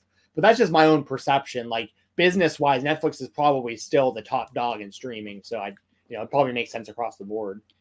It's a big swing for Netflix in that they don't do a whole lot of live programming. They did a couple live comedy specials. Uh, they tried to do a reality live show, which was a complete disaster. As a Love Blind fan, I was very much looking forward to the live reunion, and it was a disaster. Like the and streaming wasn't good. It, it didn't start on time. It it didn't end up being live because they could not get their shit together. Like it was mm-hmm. terrible. Like we were all tuned in. it was like, oh, we're having trouble with the stream. We're having trouble. Like it didn't work. And then finally they just aired it like kind of tape delay type of thing. It wasn't live at all though. Um, yeah, it, it wasn't good. They got a year to figure it out. I imagine they'll get things in place by then to to figure it all out. WWE obviously has plenty of experience live streaming and things like that, so they know what they're doing on that side. It's it's up to Netflix to to pull their weight over there. I think I think it's beneficial for for both parties. I know it takes them out of like international TV deals now because everything's just on Netflix. Like if you're overseas, you want to watch Raw instead of tuning into to, to whatever IT IT ITV, I think is what they have IWTV. over there. Yeah. I don't think it's IWTV. Oh, I'm sorry. I was just I just defaulted to IWTV. I'm sorry. Yeah. I just Yeah, I think it's I think it's like ITV over there. Yeah. Um like now you're not doing that because it's like well raw's on netflix. So you're you take yourself out of like those like minor international deals for basically an all-encompassing deal. And you know i don't know if that's good or bad. I think monetarily maybe it lowers things a little bit because you can probably build those smaller deals to make up uh you know the whole 500 billion but like 500 billion is a big ass number.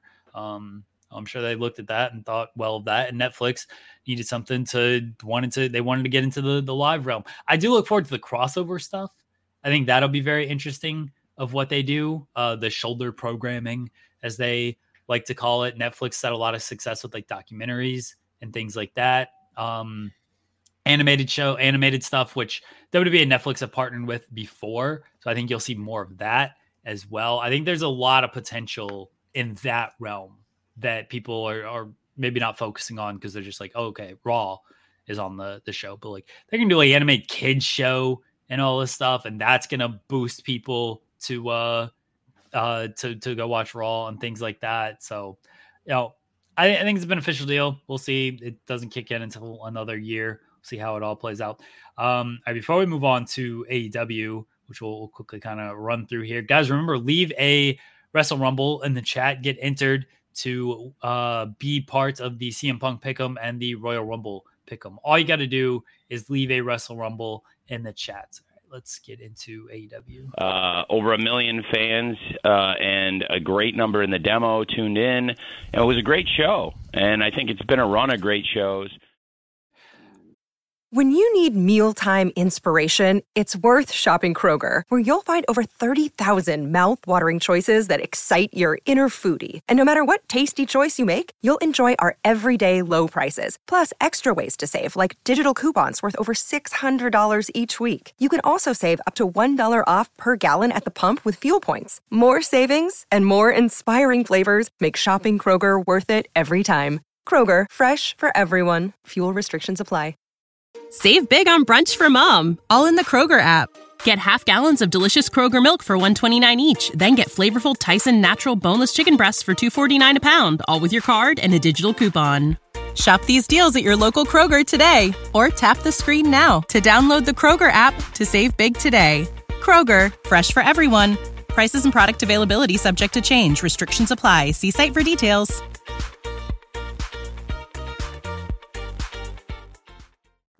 Wrestling heavy episode of AEW last night. A lot of great one on one matches. You know, the rankings are back, um, which would would have been my spotlight, but we'll kind of tie that into uh, yours as well because you messaged me and then I was trying to sleep by that point. last night. Uh, but Hangman Page and Swerve Strickland have a dealer's choice match next week. They get to pick each other's opponents. Who are you thinking for these respective matches? Honestly, like I, I'm kind of been blanking because like I don't know if it's going to be someone in AEW already or if they're going to bring someone from the outside. You know what I mean? That just makes it to where there's a lot of options. Um, who who has the most history with Hangman in AEW that's available that Swerve would want against him? Brian Cage. That's but do you think that's who they're going to go with? That's that was honestly my initial thought.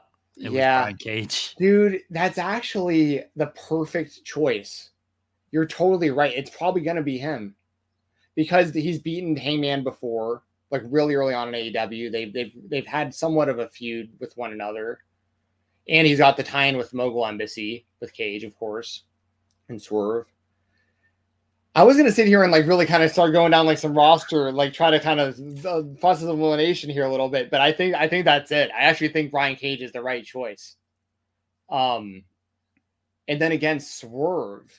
See, like I would have picked probably like Keith Lee if he was, but he's he's out with Yeah, his, his health look like- again. Yeah. Um, so for Swerve, is AR Fox available? I'm just trying to think of people who Fox is available. Maybe you do AR Fox because of like AR Fox hasn't been seen in a while, has he? Uh, he showed up at one point and got beat up. That's all I remember. I think Wardlow beat him up. See, I'm I'm with Maggie. Of like, why wouldn't yeah. why wouldn't you pick somebody like Moxley and Danielson to to face this person? Like, I would pick, you know, one of definitely one of those like top top guys. Yeah. I wouldn't pick. No offense to Brian Cage and AR Fox, but like, yeah, I would I would pick the top guy out there. I, I think Moxley is a good choice. A Shaw keeps saying Brian Keith. Listen, I love I love the bounty hunter. I, I doubt it's him. Plus, I believe he's still in Japan, so I don't I don't think that that's happening unless he's back. Um, but I did see Brian Keith. Uh, it seems to have some sort of agreement with AEW, which if that's true, I'm very very happy for him. Um, but I think Moxley is a good choice. Moxley's actually a good choice against either guy, but more specifically against Hangman um, because of their history. But man, I think you're right. I think Brian Cage is probably but I I think Brian Cage or Moxley are both good choices. Um, but I, I I'm kind of stuck on AR Fox for for Swerve because of their history. Yeah, that makes the most sense. AR Fox, um, for for that one. Louis got it right. Goldberg, Sid, Sid would. Ooh, Sid would like Sid would go into business for himself. Just he'd win immediately. Ken Shamrock. Why not bring in like a, a UFC fighter? What's Cain Velasquez up to? Um, I think he's free. Yeah, Um, put, I think pick Cain like, Velasquez. what do you know what his standing is right now? Um, I don't. Because you know what happened, I'm sure. Yeah, yeah, yeah. Because like that was the wildest thing ever. People don't know. We're not going to deep dive into that, but like Cain Velasquez, that was the weirdest thing ever. He like she shot at a guy who had who had assault who had assaulted a minor that he knew. I mean, it was a very understandable. Like I'm not one who's like out there like go around shoot people and so like trust me. I don't even.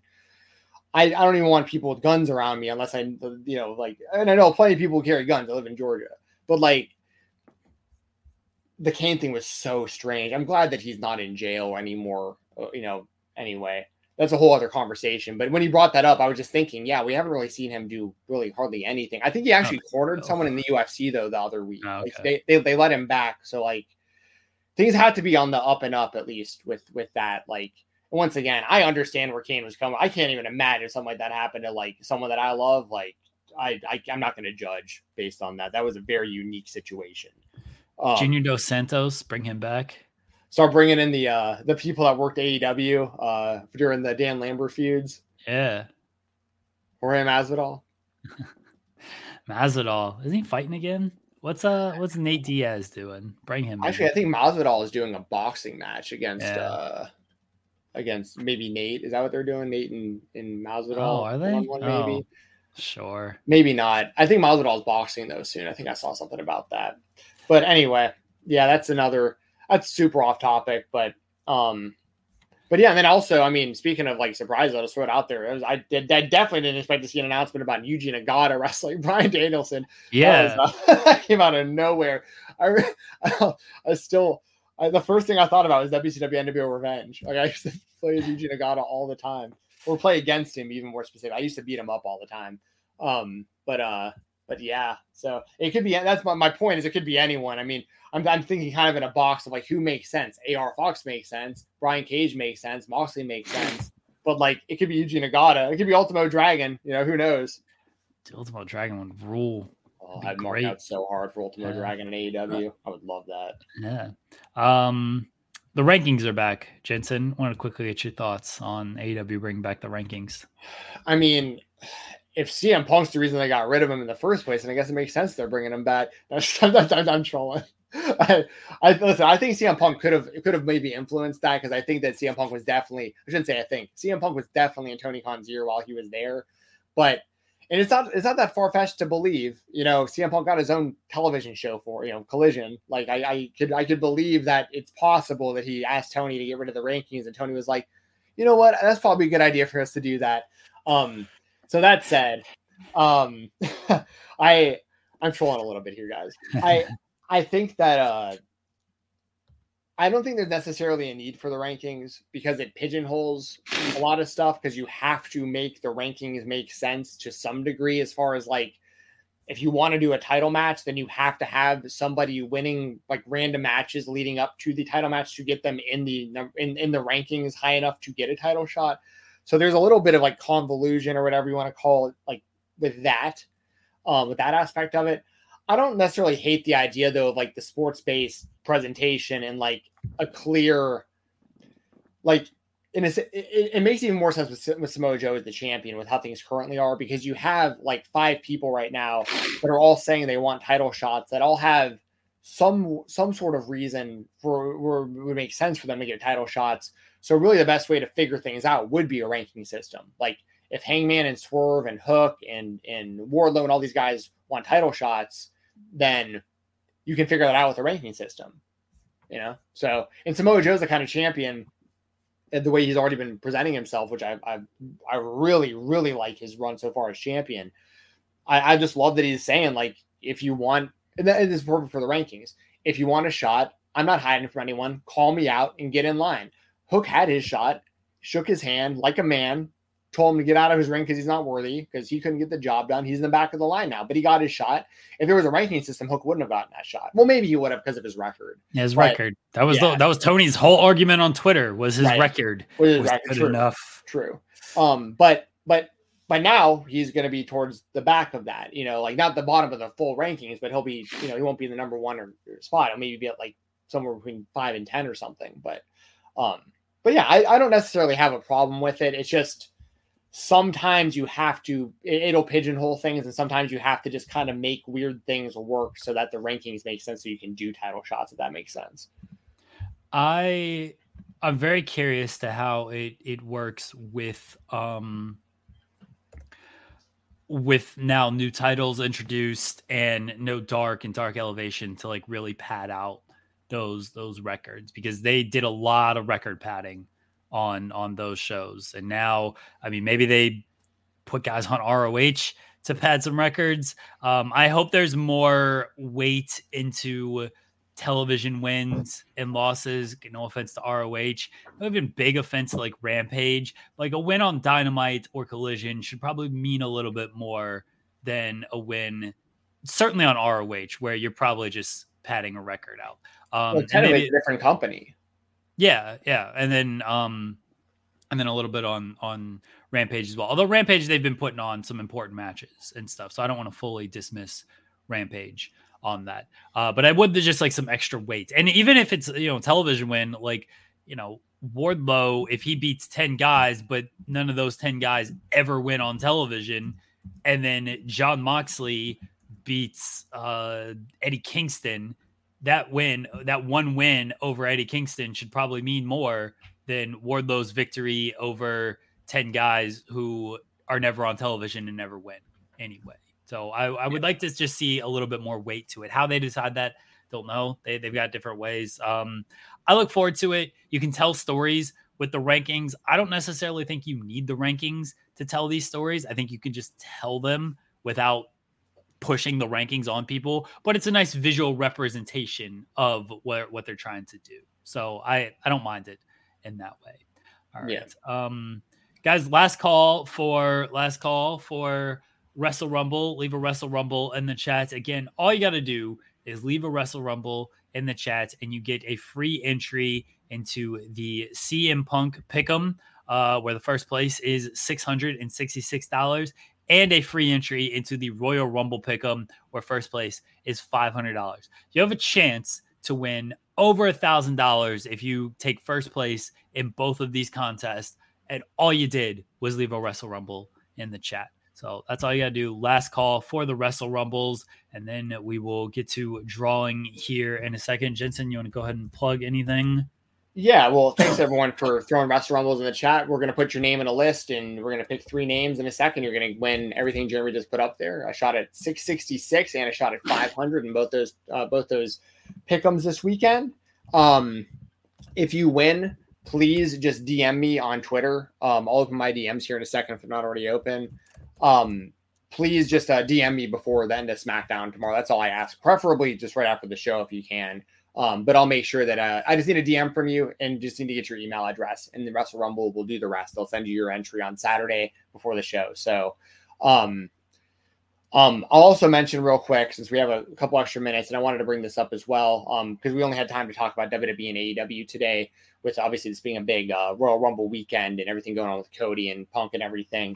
Um, I wanted to uh, say rest in peace to Francisco Ciatso, who uh, passed away last week. Um, he was only 48 years old, and he was a uh, a big like staple of, of independent wrestling, especially in the southeast scene, um, more specifically in like Florida and Georgia. Um, he'd even done stuff in NWA TNA back in the day. Um, he'd done stuff at the WCW Power Plant. He'd been a guest trainer at the PC before. Um, he was a trainer at WWN, uh, World Wrestling Network, um, as, as, of recent, like before he passed. Um, and he, he was the subject of a documentary called Journeyman, which you guys can watch for free on YouTube if you want to check it out. Um, so uh, I just wanted to say, you know, rest in peace to to Ciatso today because uh, I know there was a lot of people that have been really affected by the passing, and it seemed like it was very unexpected. Like it, from what it sounds like, he just wasn't feeling good one night, went to sleep, and didn't wake up, and that's just super super sad. So rest in peace. And then also, as Jared mentioned in the chat, thank you for saying this, so I didn't forget. Rest in peace to Ice Train the guy I remember from WCW. I remember him and Scott Norton back in the day. Fire and ice, um, baby. Fire and ice, absolutely. So yeah, rest in peace to Ice Train. Um, go go on Twitter and just type in Ice Train. There's people that have been sharing videos of him and pictures and, and other wrestlers like giving him tributes and stuff. So rest in peace, everybody. You know, think about our our fallen, uh, I guess, kind of heroes in a lot of ways. Like these are people that we grew up watching you know Ciatso really big in the in the indie scene and Ice Train was a guy that I watched growing up. I was a huge WCW kid, so like um yeah, it's a bummer, but rest in peace.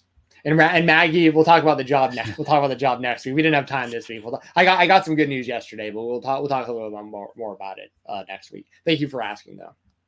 Uh, Ken Bruno left a super chat. Says this first time. This is my first time listening to this particular Fightful show. I'm enjoying. it. Appreciate you guys. Thank you. Thank thank you, Ken. Thanks, uh, Ken. We're here every Thursday morning, 8:30 Eastern. We're an early show, and if you can't catch us live, we're on demand. But thank you. This is not much. our usual format as well. Uh, usually we we do touch on what we call the other topics, which uh, some New Japan, TNA, ROH, MLW promotions like that, and uh, the indies as well. We we like to to spotlight some some indie stuff. We went WWE heavy with Rumble and all the news with, with Netflix, and then as you may have learned, Stephen Jensen is a big time Cody Rhodes fan and a notorious CM Punk hater. So their their uh, showdown this Monday was uh, was a big topic as well. But we like to bounce around and cover all, all a lot of a lot of different stuff, not just WWE and AEW. Well, and today too, as you're going to hear, Ken, if you stick around, um, uh, part of the reason too is we have pretty much a, a, a, in an MLW and independent spotlight coming up yes. here in a second. We have a we have a like 45 minute long or however is that about how long it was it's like 50 minutes. Like 50 minutes uh, with yeah. alex kane you're about to hear that we recorded on tuesday. Um he's the mlw world champion the action wrestling world champion. So if you want more um indie and kind of like other spotlights that you didn't get today that we normally would go over you got a whole interview coming up with the mlw and action world champion so please stick around if you like that kind of stuff. All right, doing the drawings now. Our first winner is Remy T is one. So message Jensen, Remy T. Remy T. Uh, DM me. Our second winner is is such a good uh good username, by the way. Sofa Kit. yeah. I use that uh in Sofa trivia. Kit. Yeah. So Sofa yeah. Kit. Uh okay. I, Sofa yeah. Kit, DM me. Um, and the third and final winner is Tim Winger Jr. So Tim, Sofa, and Remy, make sure to send Jensen a message on Twitter. He will get you hooked up. Uh, there you go. He put it in. I chat. just put it in the chat for you guys. So uh, he'll get you hooked up um, with with the the entries to get into the CM Punk pick'em and the Royal Rumble pick 'em. All right, guys, we're gonna head over to oh Jensen. Any, any last plugs, anything like that? Just follow me on X and uh, message me on X for the uh, the. I'm gonna actually I'm doing my security right now. Um, where's the thing at? Security and account access? No, privacy and safety. I think that's it. Yeah, direct messages. Um, allow from everyone. Boom. Okay, my DMs are open.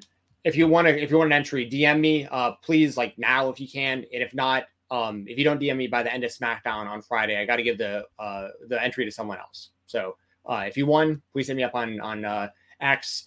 Enjoy the interview with Alex Kane. I'm gonna go log in for the shoot job. Oh, and also Enjoy. shout out Black Italian Stallion fights tonight. Rough and Rowdy, our, our boy Black Italian Stallion. He's been on the show. He's fighting Rough and Rowdy tonight.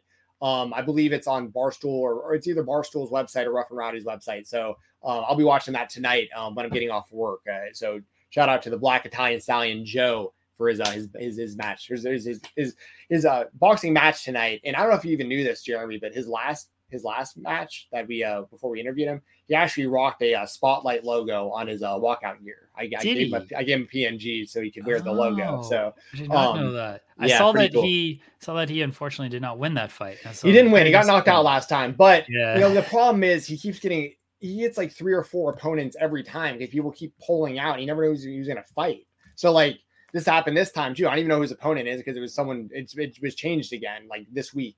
So anyway, no excuses. Black Italian Stallion tonight, rough and rowdy. I'm gonna clock in for work. I'm already five minutes late. I'm probably gonna get in trouble. See you guys. That promotion's not happening now. Yeah, because of uh, this. I know, yeah. right? See you guys. Bye, Jensen. Uh, all right, everybody, let's get to our interview with Alex Kane, MLW World Heavyweight Champion Alex Kane. Uh, we talk about his upcoming match against Satoshi Kojima, which happens MLW Super Fight next Saturday, February 3rd. Um, that'll be on Triller, presented by FITE. Uh, we also talk a lot of action wrestling and just everything going on in, in the world of MLW and really action. So, really fun interview. Alex Kane was very gracious with his time. Uh, you know, I, I've spoken to Alex multiple times. This is the first time Jensen has been part of uh, my my interviews, I guess, with, with Alex. And uh, Jensen was very excited to talk, of course, about the the action wrestling and the more of the the local independent stuff. And Alex seemed to be really appreciative of, of that because I'm I'm sure it's just a lot of uh, MLW stuff. And so we kind of we went away from that. Of course, talked about MLW, but we we hit some other stuff as well. So hopefully everybody enjoys this interview. We appreciate Alex Kane for giving us time. Uh, here we go, everybody. In the creator spotlight, MLW World Heavyweight Champion Alex Kane. Welcome to the Creator Spotlight here on the Spotlight on Fightful. I am Stephen Jensen, joined as always by Jeremy Lambert. Our guest today is the captain of the Bomaye Fight Club. He is the Action Wrestling World Champion, the MLW World Champion, the Suplex Assassin. He's going to be defending his title at MLW Super Fight February 3rd against Satoshi Kojima. Alex Kane, the Suplex Assassin, joins us. How you doing, Alex? I am good. That was a great introduction. No one ever mentions the uh, the action world title. So Oh, oh, you're talking to the right man here. You're talking to the right man when it comes to action. Uh, before we jump into that one, thank you for joining us, Alex. Good to talk to you again. Um, before we jump into to the action stuff, let's talk about Sat- Satoshi Kojima, MLW Super Fight, taking on a former MLW World The Champion. first. the first and first. former, looking to be the two-time, first ever two-time MLW champion. I know you're going to prevent that. How you feeling about this matchup Oh. and his bread? His bread. How you feeling Man, about that? uh, well? in my book, in my book, Satoshi Kojima is a carbaholico. Everybody gets a nickname. He's a carbaholico. Um, but no, uh, I mean, outside of that, um, this is one of the matches that I've been looking forward to for a very long time. He's on the list of Bomaye. So uh, to be able to cross him off, um, him being a legend is going to make it that much sweeter. Um, and I'm ready to go in here and do work. Now you got to watch out for the the flying elbow to the penis. That this is a famous move that he has done. Are you prepared for this? Uh, I might have to. You know, actually, now that you said, I might have to buy a cup. Buy a cup, maybe with a cup with a spike on it that I can like Oh. with a button. So when he comes, boop. It's like the uh, the Bret Hart Bill Goldberg strategy with the the plate for the spear. It's gonna be Yes. pr- protected. I, li- I like it. I like it.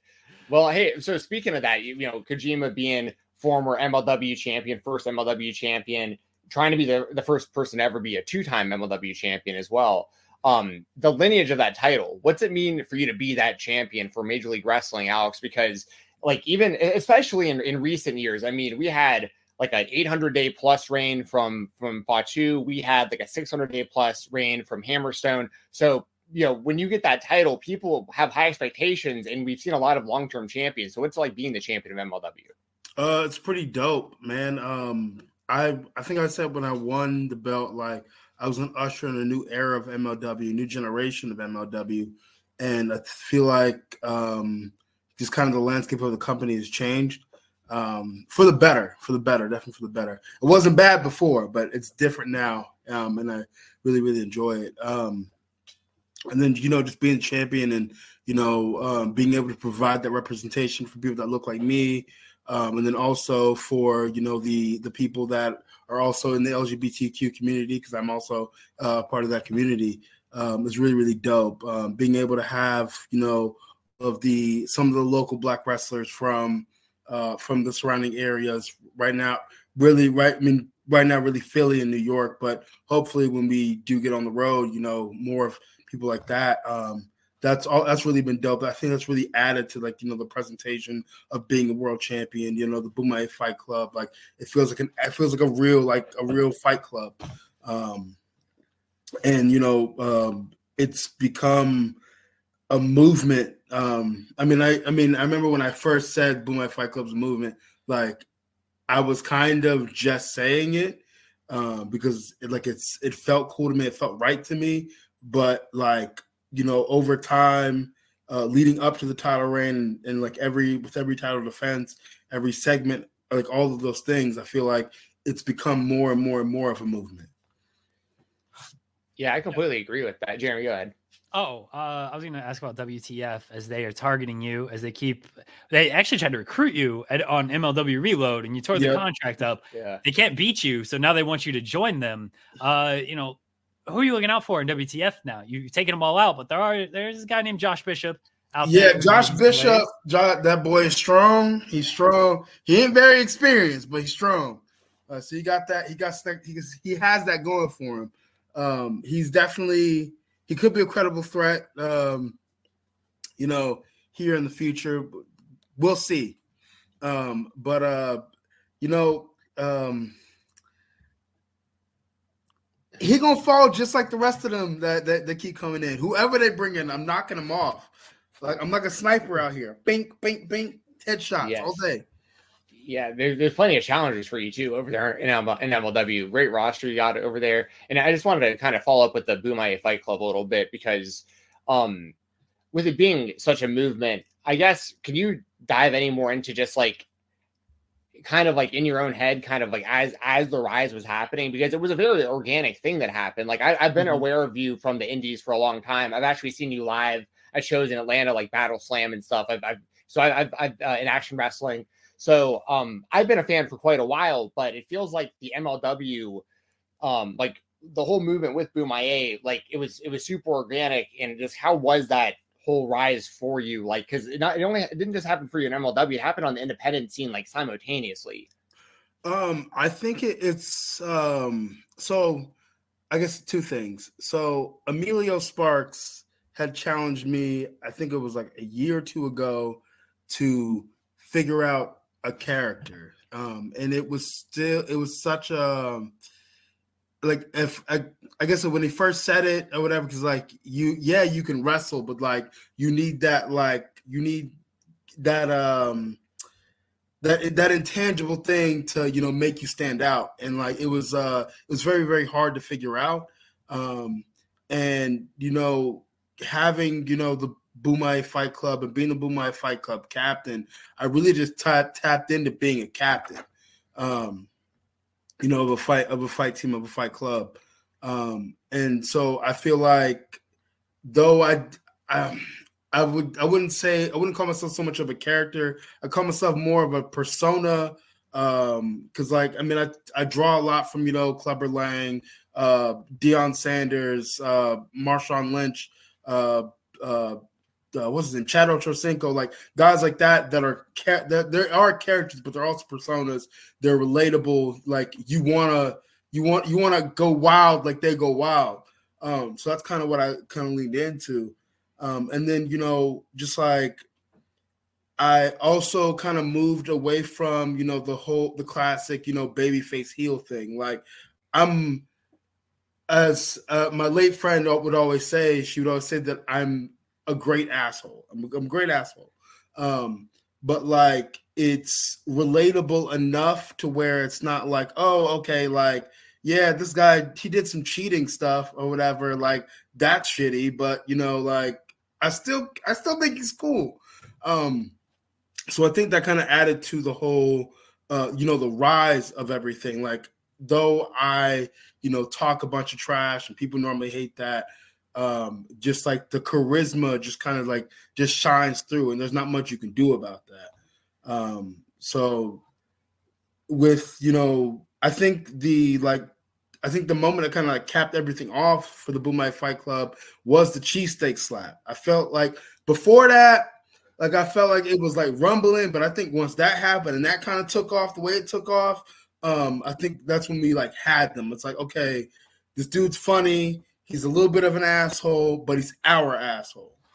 Well, and you're a badass in ring in ring wrestler, which Yeah. obviously like ties it all together because then you can back it up in the ring. And you did it. They did. I think MLW and yourself. I think everyone did a great job with like the whole presentation of like your rise and everything, and, and you you know taking out just kind of step by step. Like you really rose the ranks of MLW on the way up to the championship. Um, and and as, as far as the the fight club goes, what do you look for in people that you recruit into the group? Because it's an ever it's an ever growing group. We see a lot of like changing faces and stuff. We've even seen a friend of the show, Muscle Man Malcolm. We've seen him in your Mhm. squad before out there. So um, how do you um how do you find people to to join up with you? Um, I I try to. I mean, like Malcolm was one of those deals where it was like, like he's all like he's always there doing media. Yeah. Um, and we've kind of we've kind of became buddies like through TikTok. Um, so I was just like, this would be a really really dope opportunity for you if you're able to like film any of this stuff. Um, and it would be a dope opportunity for me because you have more followers than I do. So if people see this, people definitely gonna get there's there's a there's definitely gonna be some track some um some crossover there. Um Yeah.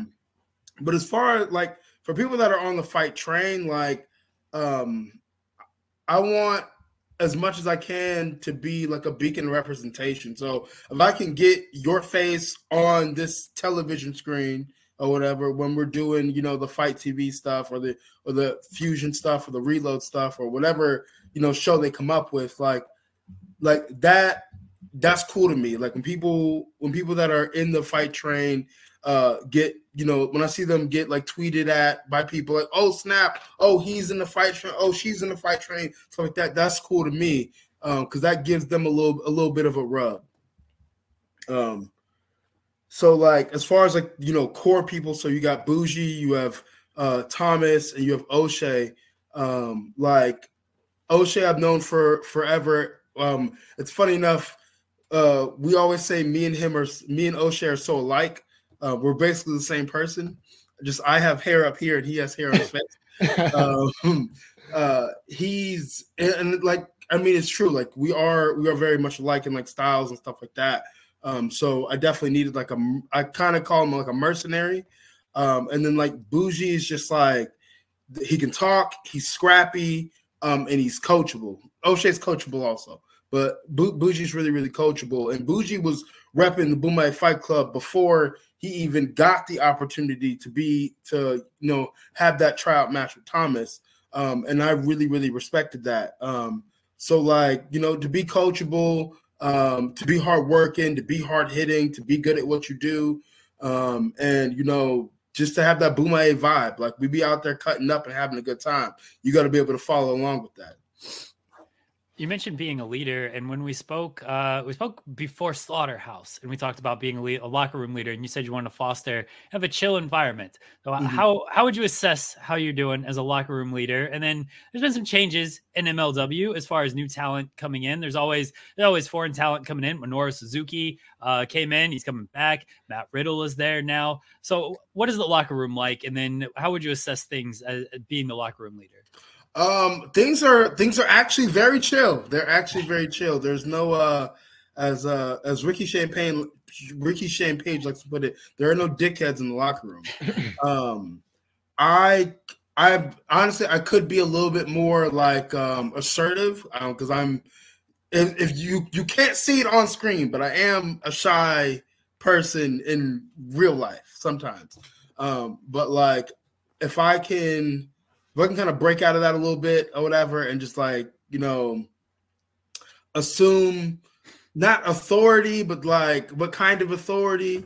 Um, like I don't want to be a dictator or anything like that. Like I want everybody, I want everybody. It's a it's a it's an even playing field. Um, uh, but you know, if I can kind of break out some of that shyness or whatever, and like do more uh of those like pre-show talks and stuff like that, because most of the time I just be delegating stuff. I'll be delegating stuff to Ricky or whatever. But yo, you you do that or whatever. I'm gonna go put my boots on or something. uh, but uh, yeah, I got to do less delegating and more like, okay, this is what we doing. I, I had a just a kind of a random follow up about the shyness because I think that's very relatable. Um, I think a lot of us, even like myself, I'm very shy in like in public. Like you might not know it because I talk to people here, but it's similar to wrestlers. I know um and for you, and this is very um this is very random that I remember this, but I I've seen you live as I mentioned at Battle Slam, and one of those shows was in a mall, Mm-hmm. and. Battle Slam always starts late. Shout out Baron Black. Shows always start late though. and I remember, like you were just you, you were just like walking around the mall in a singlet for probably hours before the show started. Like, Yeah. like is that like for someone that's shy, like is that just like you're just so used to it that like th- that doesn't even phase you anymore? Because for me, I'd be like, man, like none of these people even know me, and I'm just like this random guy. People don't even know wrestling is happening here. It's on like the back of this mall. So is that something that just kind of breaks you out of your shell, like just wrestling in general? Just you're just a different guy, kind of like when you know you got to be, you know, Alex Kane, the suplex assassin. Yes, uh, it's like a um, it's like a switch. Like when I put on my gear, it's like a switch. It's like okay, it's showtime. Like that's the first level of like, you know, okay, I'm, I'm clocked into being Alex Kane. Um, the the complete transformation comes on when I hear that music. But um, but yeah, like that's basically what it is. Like once I put once I put like uh, like any piece any part of my gear on, like I'm out of like you know me in everyday life and I'm tapped into who Alex Kane is. Because Alex Kane is basically like everything I've always wanted to be in real life, but like I just like I guess couldn't be. Um, so like now that I have the opportunity to be that, I'm gonna be that.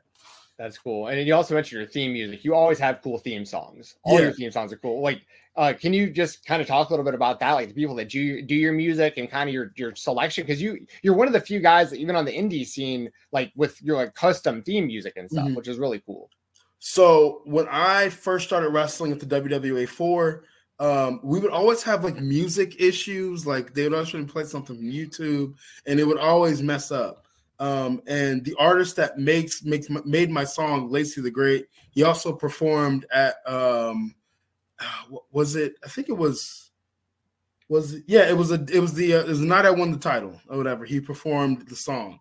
Um, he he came up to me and was like, "Hey, look, um, I can make you a really dope song." Um, so we made the first song, and I was like, "I want that like gold standard Shelton Benjamin feel to it, or whatever."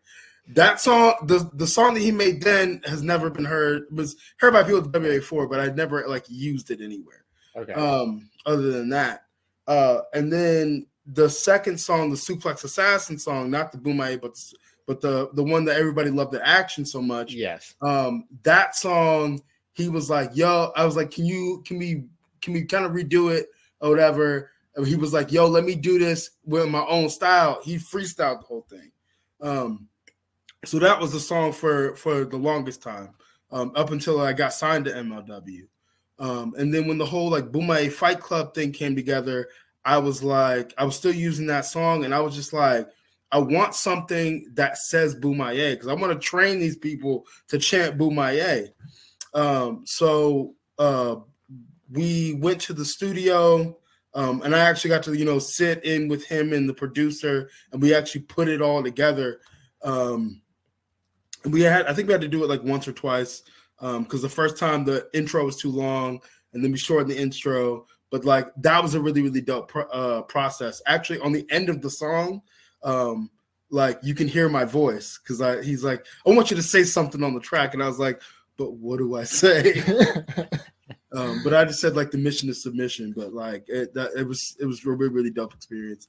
Um, but everybody still loves the Suplex Assassin song more than this song. Um, It's a great song. It's Yeah. very, very catchy. Um, both I like them both though. The second one reminds me a bit of like the Gucci Gang song, like Gucci Yeah. Gang, Gucci Gang, Gucci Gang. It's like Bomaye, Bomaye, Bomaye. You know what I mean? So Mhm. I, I like that. It gets stuck in your head, which I think is kind of the point. Is like Yes. Bomaye is stuck in your head when you see that song, and people can bounce around to it and stuff. So yeah, I love it. I want to ask about the, the length of some of the, the title matches. You know, the last two have been short, but the match with Fatu, I believe, was the longest MLW Yes. World Title match in history, and like by a pretty wide margin. Yeah. They're like the other ones were about tw- a little over twenty minutes. Everything this doubled that. What was what was it like just going through that match where oh most of your matches are you know maybe less than twenty minutes, and again all the MLW title matches are largely less than 20 minutes. This was nearly 50 minutes. Like what just what was that match going through that match like? Uh, it was rough. Um, like there's really no, there's no real way to prepare for anything like that. Um, because like you can have, you have like a bit of your game plan, but like most of the time, your game plan is, you know, uh, your game plan is, I guess, like charted out for maybe 20 minutes. That's when you want to get, that's trying to get out of there. Um, but you know, to kind of have to uh, uh, go, you know, past that normal limit. Um, honestly, it was the most fun. It was probably the most fun match I've ever had in a very long time, and it was a it was a lot of fun for everybody there watching. Like every like a lot of people were saying it was the best match that they've ever seen in that building from MLW. So like, um, most fun, exciting. You know, all these twists and turns, and being out there with the fucking uh, athlete monster like Jacob Fatu uh, was insane. Um, that man is. Uh, I don't understand how he's so damn strong. I don't, I don't get it. I don't get, he don't work out. I know he don't work out. I know he don't work out. I know he don't work out. But I, I, it's that Samoan blood. It ain't no damn joke. You're just putting on this man on blast for not working out at Yeah, all. man, putting putting Jacob Fatu on blast. Does nothing? You've never seen him in the gym? I've never seen him in the gym. I mean, he, I don't think he needs to. I don't think he needs to, honestly. I actually, you know what? I don't want him to. I don't want him to because if he does, if he does start doing that, he gonna be on a whole other level. He gonna be God. T- he's already God tier. He gonna be like, like, uh, like, like Odin tier. It's gonna be fucking insane. Oh, you know, from one guy who doesn't go to the gym to a guy who goes to the gym often, your next big title defense was against Matt Cardona.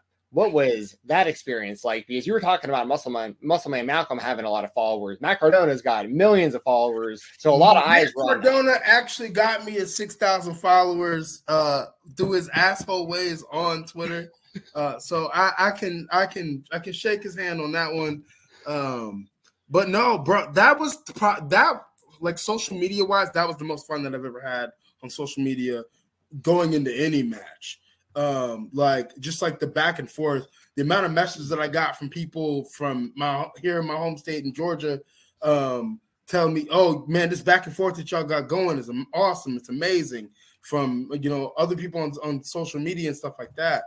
Um, and that f- whole feud kind of changed my mind on building up these matches. Um, so like when I wrestled, when I was when we were building the match between me and uh Holliday, like that, I I want I still wanted that back and forth, but he he's lame uh, when it comes to social medias, uh, so I couldn't get that out of him. Um, but uh, yeah, hopefully, I'm, I'm definitely not getting that of Kojima. I know that. I know that. I know. Kojima will if you if you uh bait him in with some bread talk, he That might get him. he might If have I- some uh, you know what? I'm gonna try that. I'm gonna tell him that bread is garbage. Yeah. Oh, well, what's your what's your favorite type of bread, Alex? Do you have do you have? I mean, I know you said it was garbage, but if you had to choose a favorite bread, Oh man, sourdough.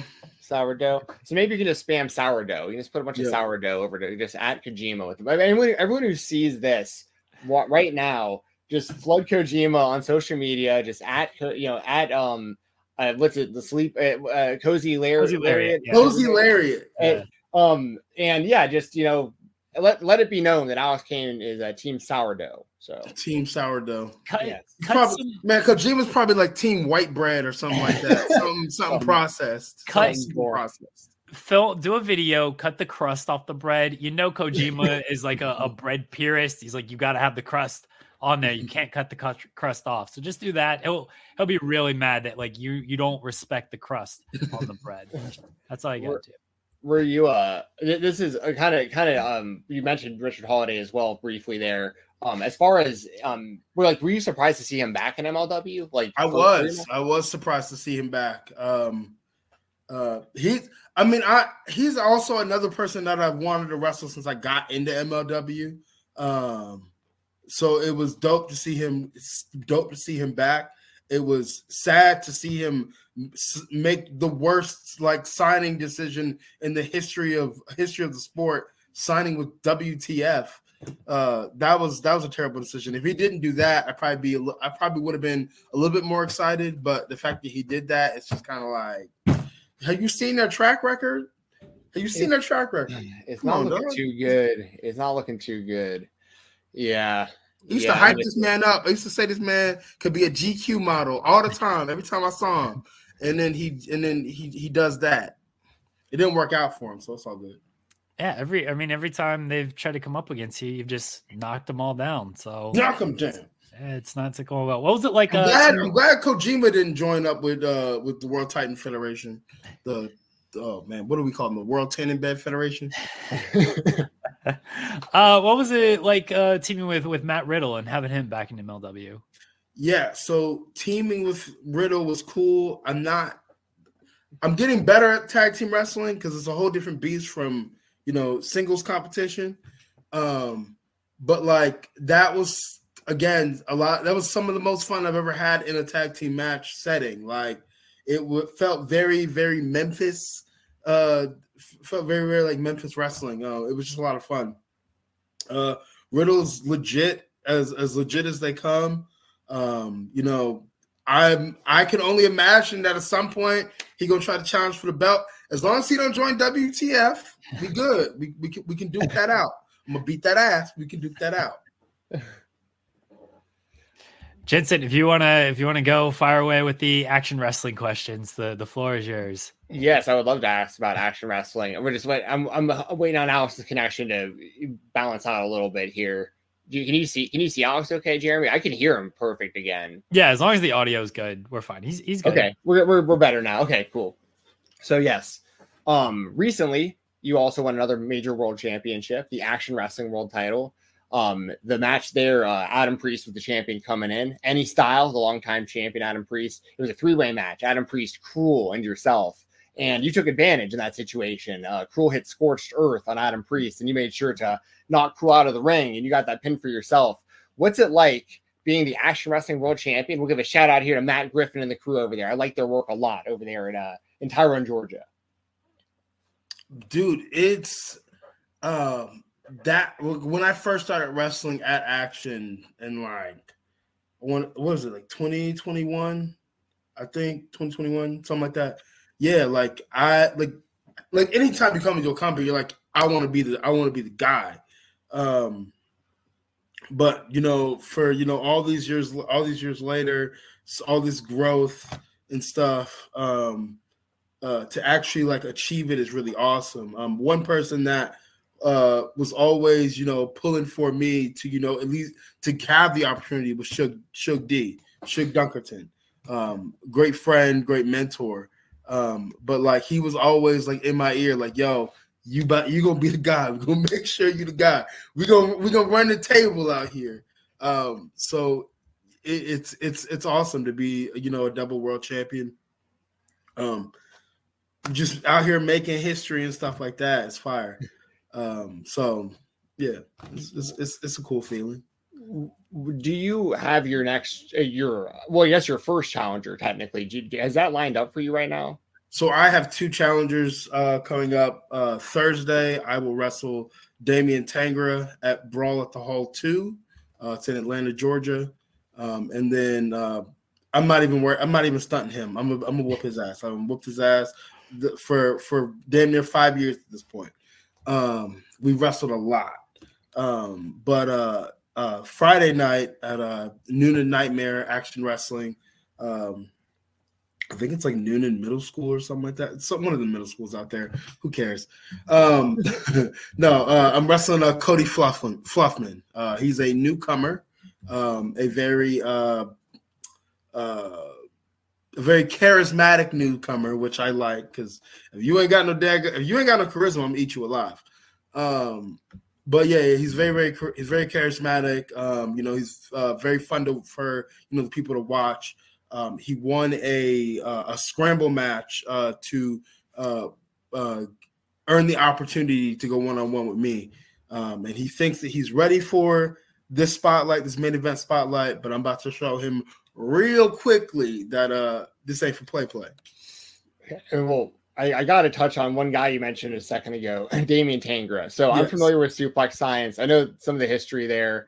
Um, can you speak any more to him? Because I know you're just kind of saying like I'm not even worried about him, but he's a guy on the southeast scene, especially in like um like Scenic City Invitational, like specifically and stuff. Like he, I feel like in, I remember you guys coming through through sub raps as well out of Nashville and stuff. Like um, he, I feel like he's really slept on, but he's really really good. Uh, yeah. I mean, I mean, outside of him being a challenger, because once once once he's once I'm done whooping his ass or whatever, we can be we, we can kind of be cool again. Um, nah, but uh, no, but uh, for real, like he is extremely talented. He's always been really really talented. Um, and like, I mean, honestly, when I because like I think I started what I started in 2018. He was there like 2016. So he kind of he kind of came up in like the theory, uh, Shawn Dean, uh, Danny J class. Um, like I thought he was gonna make it way before I did. Um, you know, I thought he was gonna like rise to you know some kind of prominence.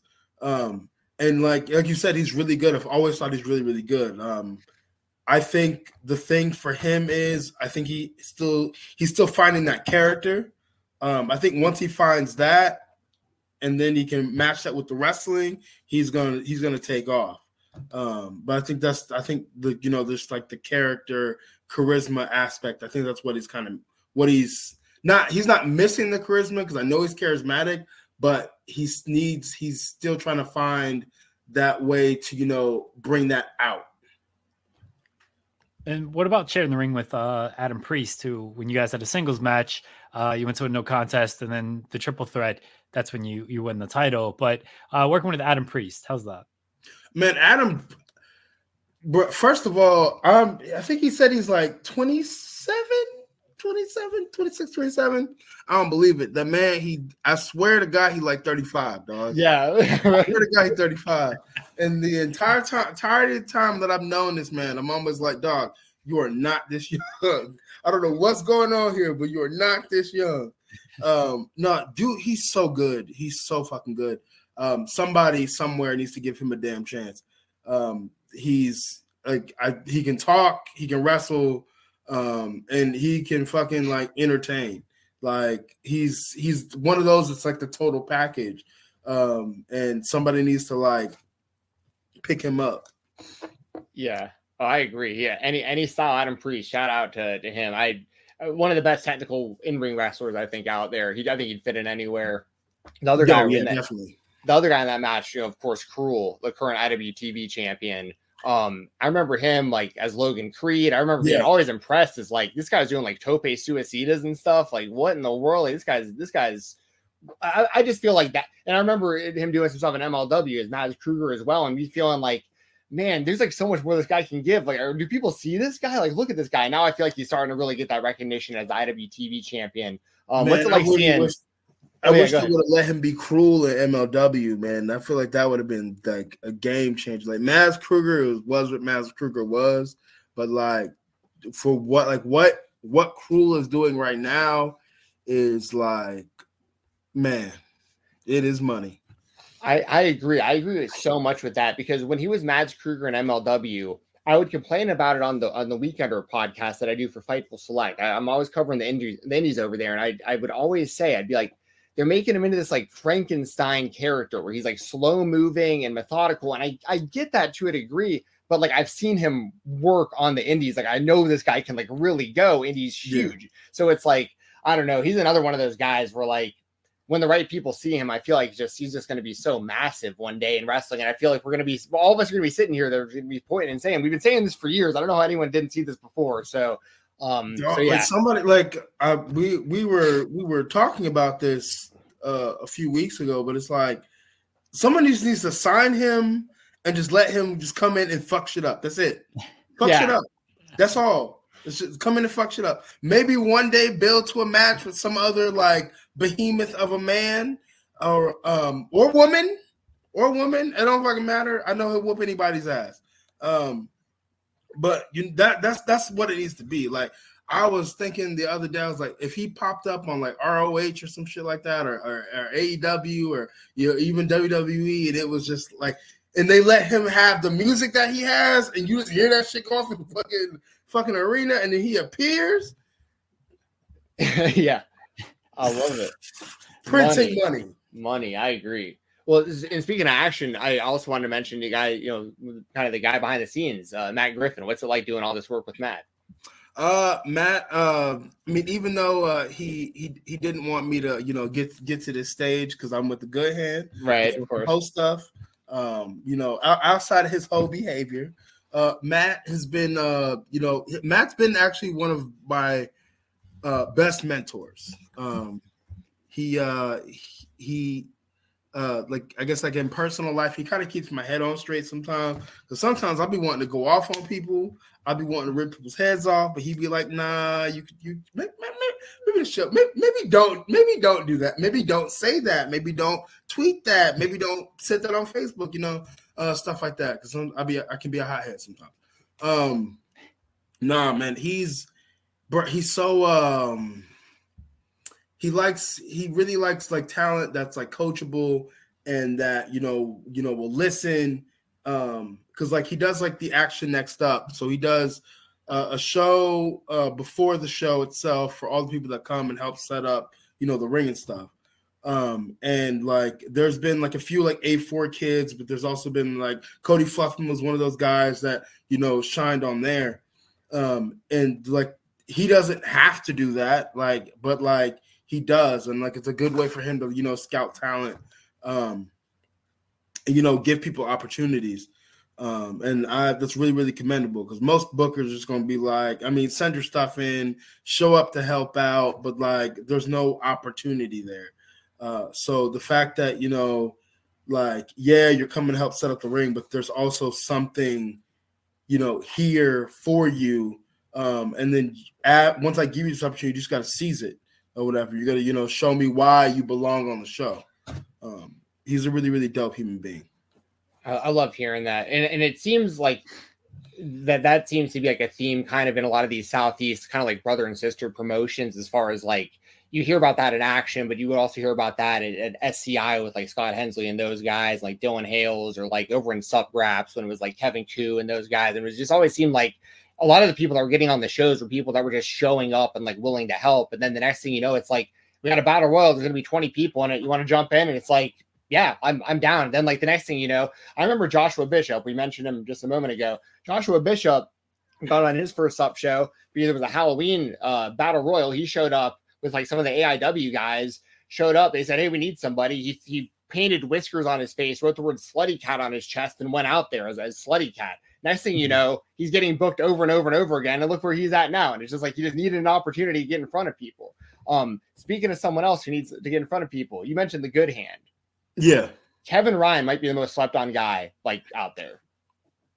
I just honestly, I've been telling Kevin all the time, bro. I just need you to get like some, just a little jack, not not Yeah, fully okay. jack, not crazy, just a little jack. I feel like I feel like I feel like that's. I mean, he could. We could do some promo work with him or whatever, but like if he could just get a little jack or whatever, I feel like he would just take the fuck off. Like I mean, there was there was a period in time before you know I really started you know wrestling on shows where he was literally everywhere, all over Georgia, Yeah. doing everything. Like the shit was insane. Um, but no, he's so fucking talented. He's so brave. Also a little brain dead, a little, a little stupid sometimes with some of the stuff that you're doing. I be, I be looking at him, especially when when the match guy be like, "Dog, what are you doing? you, you, huh? What? No, yeah, don't do that. Don't do that." But um, no, man, he's super, super talented. Um, you know, I think once he like finally like gets everything together, because I think he's only like 24. Yeah. Um, so he has nothing but time. um, I think once he puts everything together, he'll definitely be on somebody's uh, television show.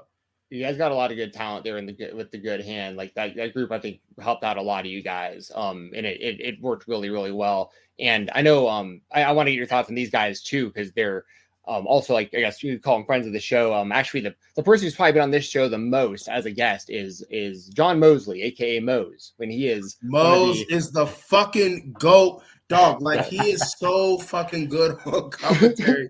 it's crazy. Um, he's definitely him and Dylan Hales are definitely yes. two of the people that like like I love when they call my matches. Um, I'm all I'll always go to them afterward and be like, yo, what you think? You know, any like any like pointers, anything I can do better, like stuff like that. Like he's so knowledgeable, and then he's just such a just an overall good dude. Like I think I, I think when I first and when I first would like see him, like before I met him, I'd see him on social media or I'd see him on the shows, like I was a little like I was not I won't say scared, but like a little for some reason, for some reason, a little intimidated for some reason. For some reason, well, well it's probably because of who he rolls with. It's like Brett Ison and like yeah. the psychopaths with KOBK. So it's like you, it's like, well, I mean, they're, you're riding the streets with Hardway Heater and Sean Campbell and these guys and Brett Ison. Like, you know, I'd, I'd be a little bit, I'd be a little bit skeptical too. But but Moses is such a is such a good dude. As I mentioned, he's probably been on our show like six times uh, throughout the the last couple years we've been doing it, and um, I love seeing his progression as a commentator. He's all over the place now. And you mentioned Dylan Hales, you know, the other commentator, of course, at Action, but can you speak to him um, not only as a commentator but as like a behind the scenes guy too? Man, um, so I got I got discovered at this uh this uh promotion called Pro South in Alabama by Scott Hensley. This all ties in. So Scott Hensley sees me um and he puts me on he gives me opportunity to be in the uh, future showcase uh for SCI because it was coming off of COVID. They didn't want to do a tournament uh, like a full SCI SCI Invitational tournament. He did the Future Showcase. And this was the um, one in Chattanooga, TW. Chattanooga, right? yeah. yeah. I wrestled no uh, Nolan Edwards and uh, uh, what is the other kid's name? Can't remember it right now. Um, I'll look it up. I, I remember that that yeah. show. Yeah, for sure. Um, triple threat match.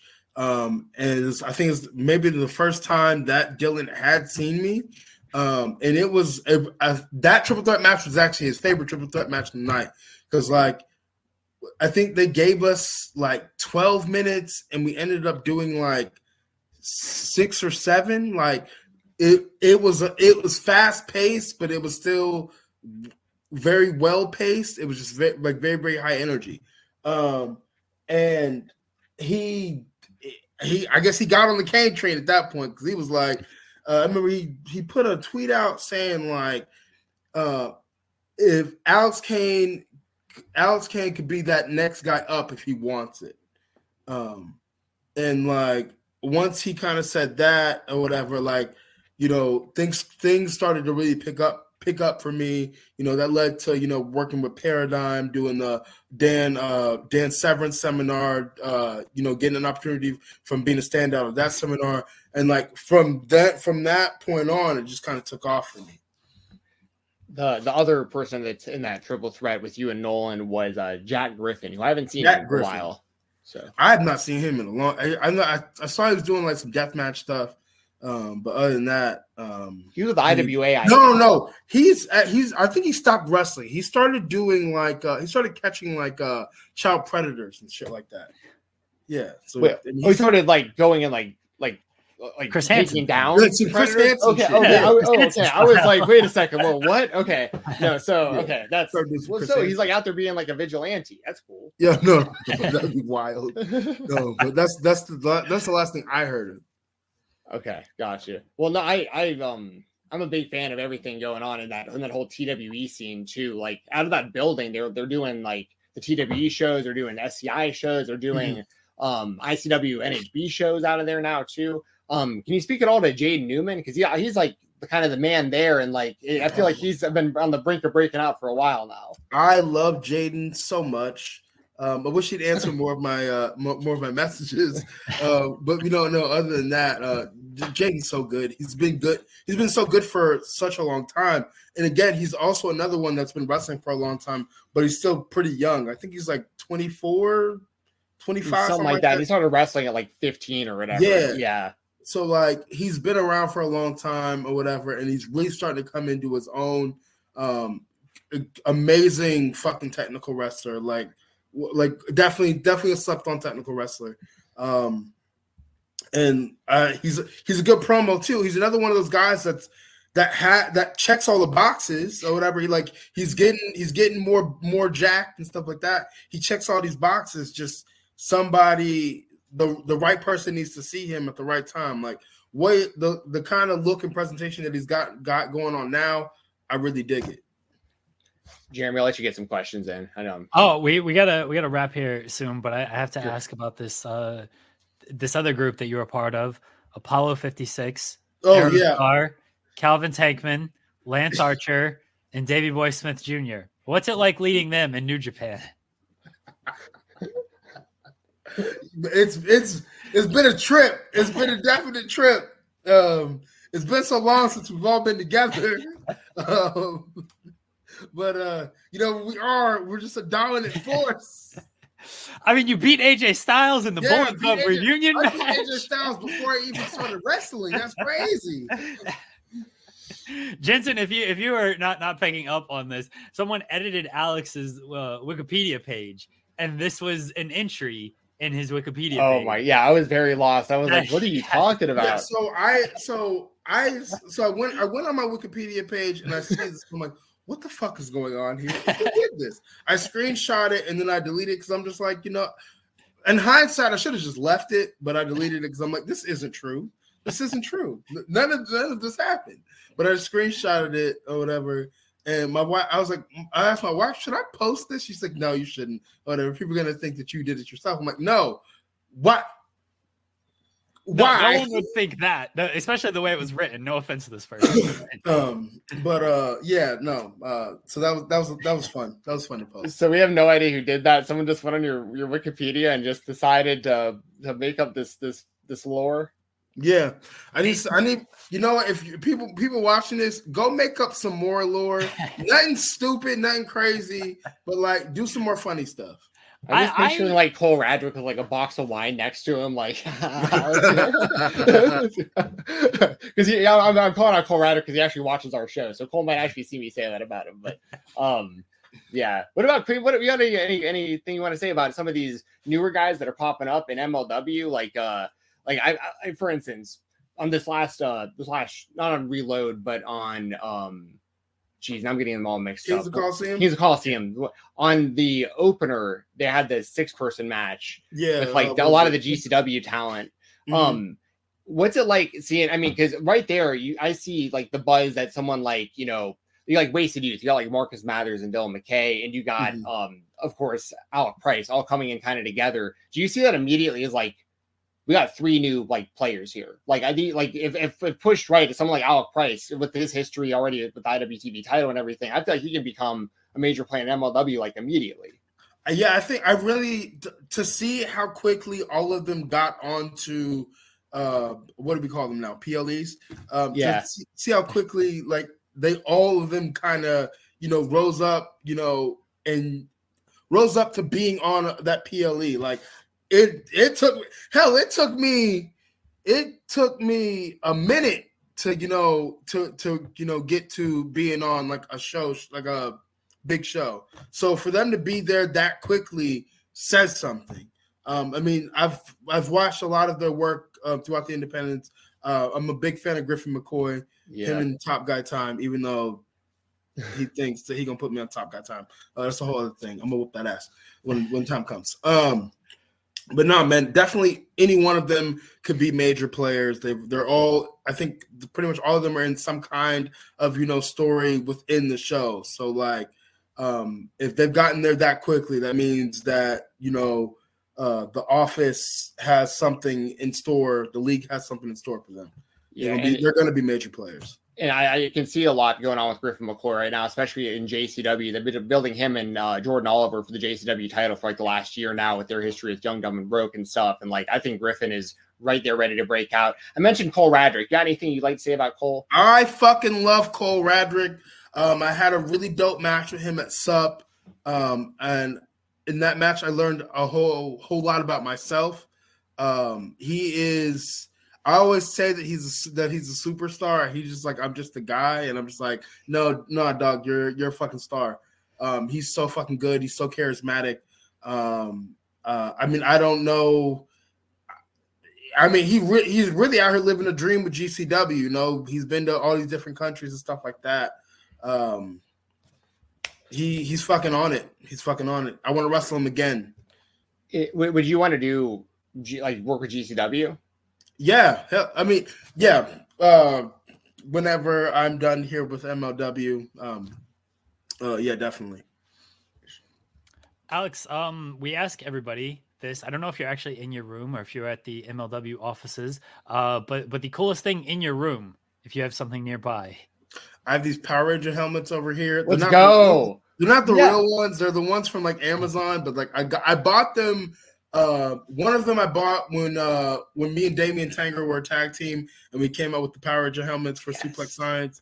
Um, and the other one I bought because I was gonna wear it for a match. But then Damian came up with the fucking uh, Star what Star Lord mask. I was like, you know what? This is really high quality. This is not. I'm not gonna do that to myself. Well, I know the I know the the helmets you're talking about. They're badass helmets. Don't don't sell yourself short. I have I have I have almost made those purchases many times. I have like a mini version of that in my. I got a little Power Rangers uh, collection uh, mm-hmm. myself in here, so I very much respect that. And I remember the Power Rangers entrances and stuff. Damien kind of made that a thing for a while there, where he was like, "Yeah, yeah, uh, I, am a, I'm a big fan." Did you ever see Wrestle Ranger out on the Indies? Mm, there, there's there's a guy who dresses up like the Green Ranger and the White Ranger and goes out there and, and but I, I haven't seen him in a while. But if, if people ever want to check it out, if you're a Power Rangers fan, there's a dude out in the Indies called Wrestle Ranger, and he, he's Wrestle out there out there living it. Yeah, check it out. Anyway, that's that's that's I, I can't go anywhere from there, Jeremy. I don't know if you have any follow ups, but uh no, Alex, we, we appreciate joining us uh here tonight. Let everybody know where they can find you at. Uh, you can find me on TikTok at Alex underscore Kane eleven. Uh, Twitter because I'm funny, same handle. Um, Instagram. I'm also funny. You know, actually, I've been doing like a lot of promotion stuff, and I'll put like Soldier Boy tracks to the promotion stuff. So that's always fun. Uh, YouTube, Alex Kane. Um, and then you know, buy my merchandise, MLWshop.com, brainbustertees.com, uh, foryouwear.com. You know, all of those places go get you some Alex Kane merchandise. Watch Super Fight 4, I believe. Me, Satoshi Kojima. I'm about to whoop that ass. I'm about to make that Carbaholic hoe uh, tap out, or maybe gonna pass on. I don't really know. We're gonna see what happens, but uh, it's gonna be a it's gonna be a good time. That's on Bomaye. It is MLW Super Fight. It is February 3rd. It's available on Triller TV, presented by Fight. That is the official name of it, I believe. Uh, 2300 Arena um, in Philadelphia. Everyone can head over to MLW.com, check out, learn more. Main event MLW World Heavyweight title, Alex Kane taking on Satoshi Kojima. Alex, thank you again so much for joining us tonight. We really appreciate it. Guys, we'll be right back here on the spot. We are back, and a big thank you to Alex Kane for joining us in the Creators Spotlight, and a big thank you to everyone here in the chat hanging out with us today. We appreciate it. We appreciate super chats. We appreciate the thumbs up. We appreciate the comments. All all the fun we've had today here on the Spotlight. We'll be back next week talking the fallout from the Royal Rumble and everything else going on in the world of professional wrestling. You guys can uh, check out, uh, I think, live right now, even um, the prediction show for Royal Rumble with Stephanie Chase and Kenny McIntosh. Uh, you guys can check out the prediction show right here on this channel um, with Stephanie and Kenny, two two pals of the the website here at Fightful. Uh, see what they got to say about the Royal Rumble. You can head over to Fightful Overbooked, FightfulOverbooked.com for all the videos that we have going up this week and in the coming weeks, all the live shows we have, including coexisting with Rob and Maggie every Friday at 3 p.m. Eastern. I'm sure they'll be talking plenty about the Royal Rumble. I'm sure they'll be talking about the WWE and the Netflix deal. Um, Wardlow and Trent Beretta. I imagine Maggie will have a lot to say about that. Um, that is Friday, 3 p.m. Eastern on FightfulOverbooked.com every Friday at 3 p.m. Eastern. Rob and Maggie coexisting on FightfulOverbooked.com. Tomorrow on In the Weeds, which is at 10 p.m. 10 p.m. Geez, I don't think we're doing a late night show anymore. Um, tomorrow on In the Weeds at 10 a.m. Eastern. 10 a.m. Everybody, let me get my own time right. 10 a.m. Eastern. in the weeds, myself and Joel Pearl, I have a very important announcement. Right. Very important announcement for In the Weeds. We're also going to try to do something different on In the Weeds tomorrow. I don't know how it's going to work. If I'm being totally honest, I really don't know how it's going to work, but we're going to try it and we'll see if it works and then maybe we'll we'll do it again. If it doesn't work, we'll never speak of it again. Uh, so we have something something going on tomorrow and i have a very important announcement it's going to be a big show a tremendous show one of the best in the weeds we've ever done tomorrow 10 a.m eastern fightfuloverbooked.com guys enjoy the royal rumble this weekend if you're watching that if you're not then you know enjoy whatever you're doing with your life on on this weekend uh there's football on there's basketball on number one seed, Oklahoma City Thunder. Let's go. Uh, there's hockey on, plenty of stuff on. There's stuff on Netflix and Hulu and Amazon and all that fun stuff. Whatever you're doing this weekend, have fun with it. Be safe. Uh, wish everybody a, a very good weekend. Enjoy the Rumble again if you're watching. And guys, we'll be back next week. Bye, everybody.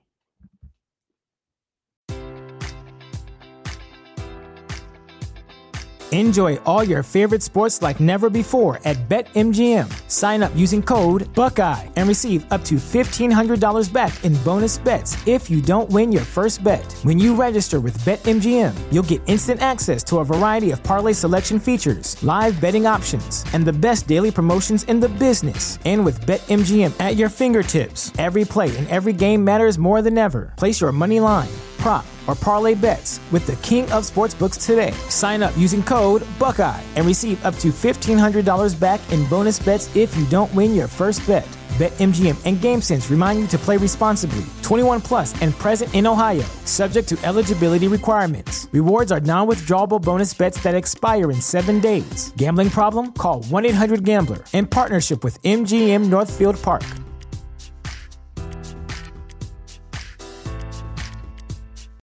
When you need mealtime inspiration, it's worth shopping Kroger, where you'll find over 30,000 mouthwatering choices that excite your inner foodie. And no matter what tasty choice you make, you'll enjoy our everyday low prices, plus extra ways to save, like digital coupons worth over $600 each week. You can also save up to $1 off per gallon at the pump with fuel points. More savings and more inspiring flavors make shopping Kroger worth it every time. Kroger, fresh for everyone. Fuel restrictions apply. Save big on brunch for mom, all in the Kroger app. Get half gallons of delicious Kroger milk for 129 each, then get flavorful Tyson natural boneless chicken breasts for 249 a pound, all with your card and a digital coupon. Shop these deals at your local Kroger today or tap the screen now to download the Kroger app to save big today. Kroger, fresh for everyone. Prices and product availability subject to change. Restrictions apply. See site for details.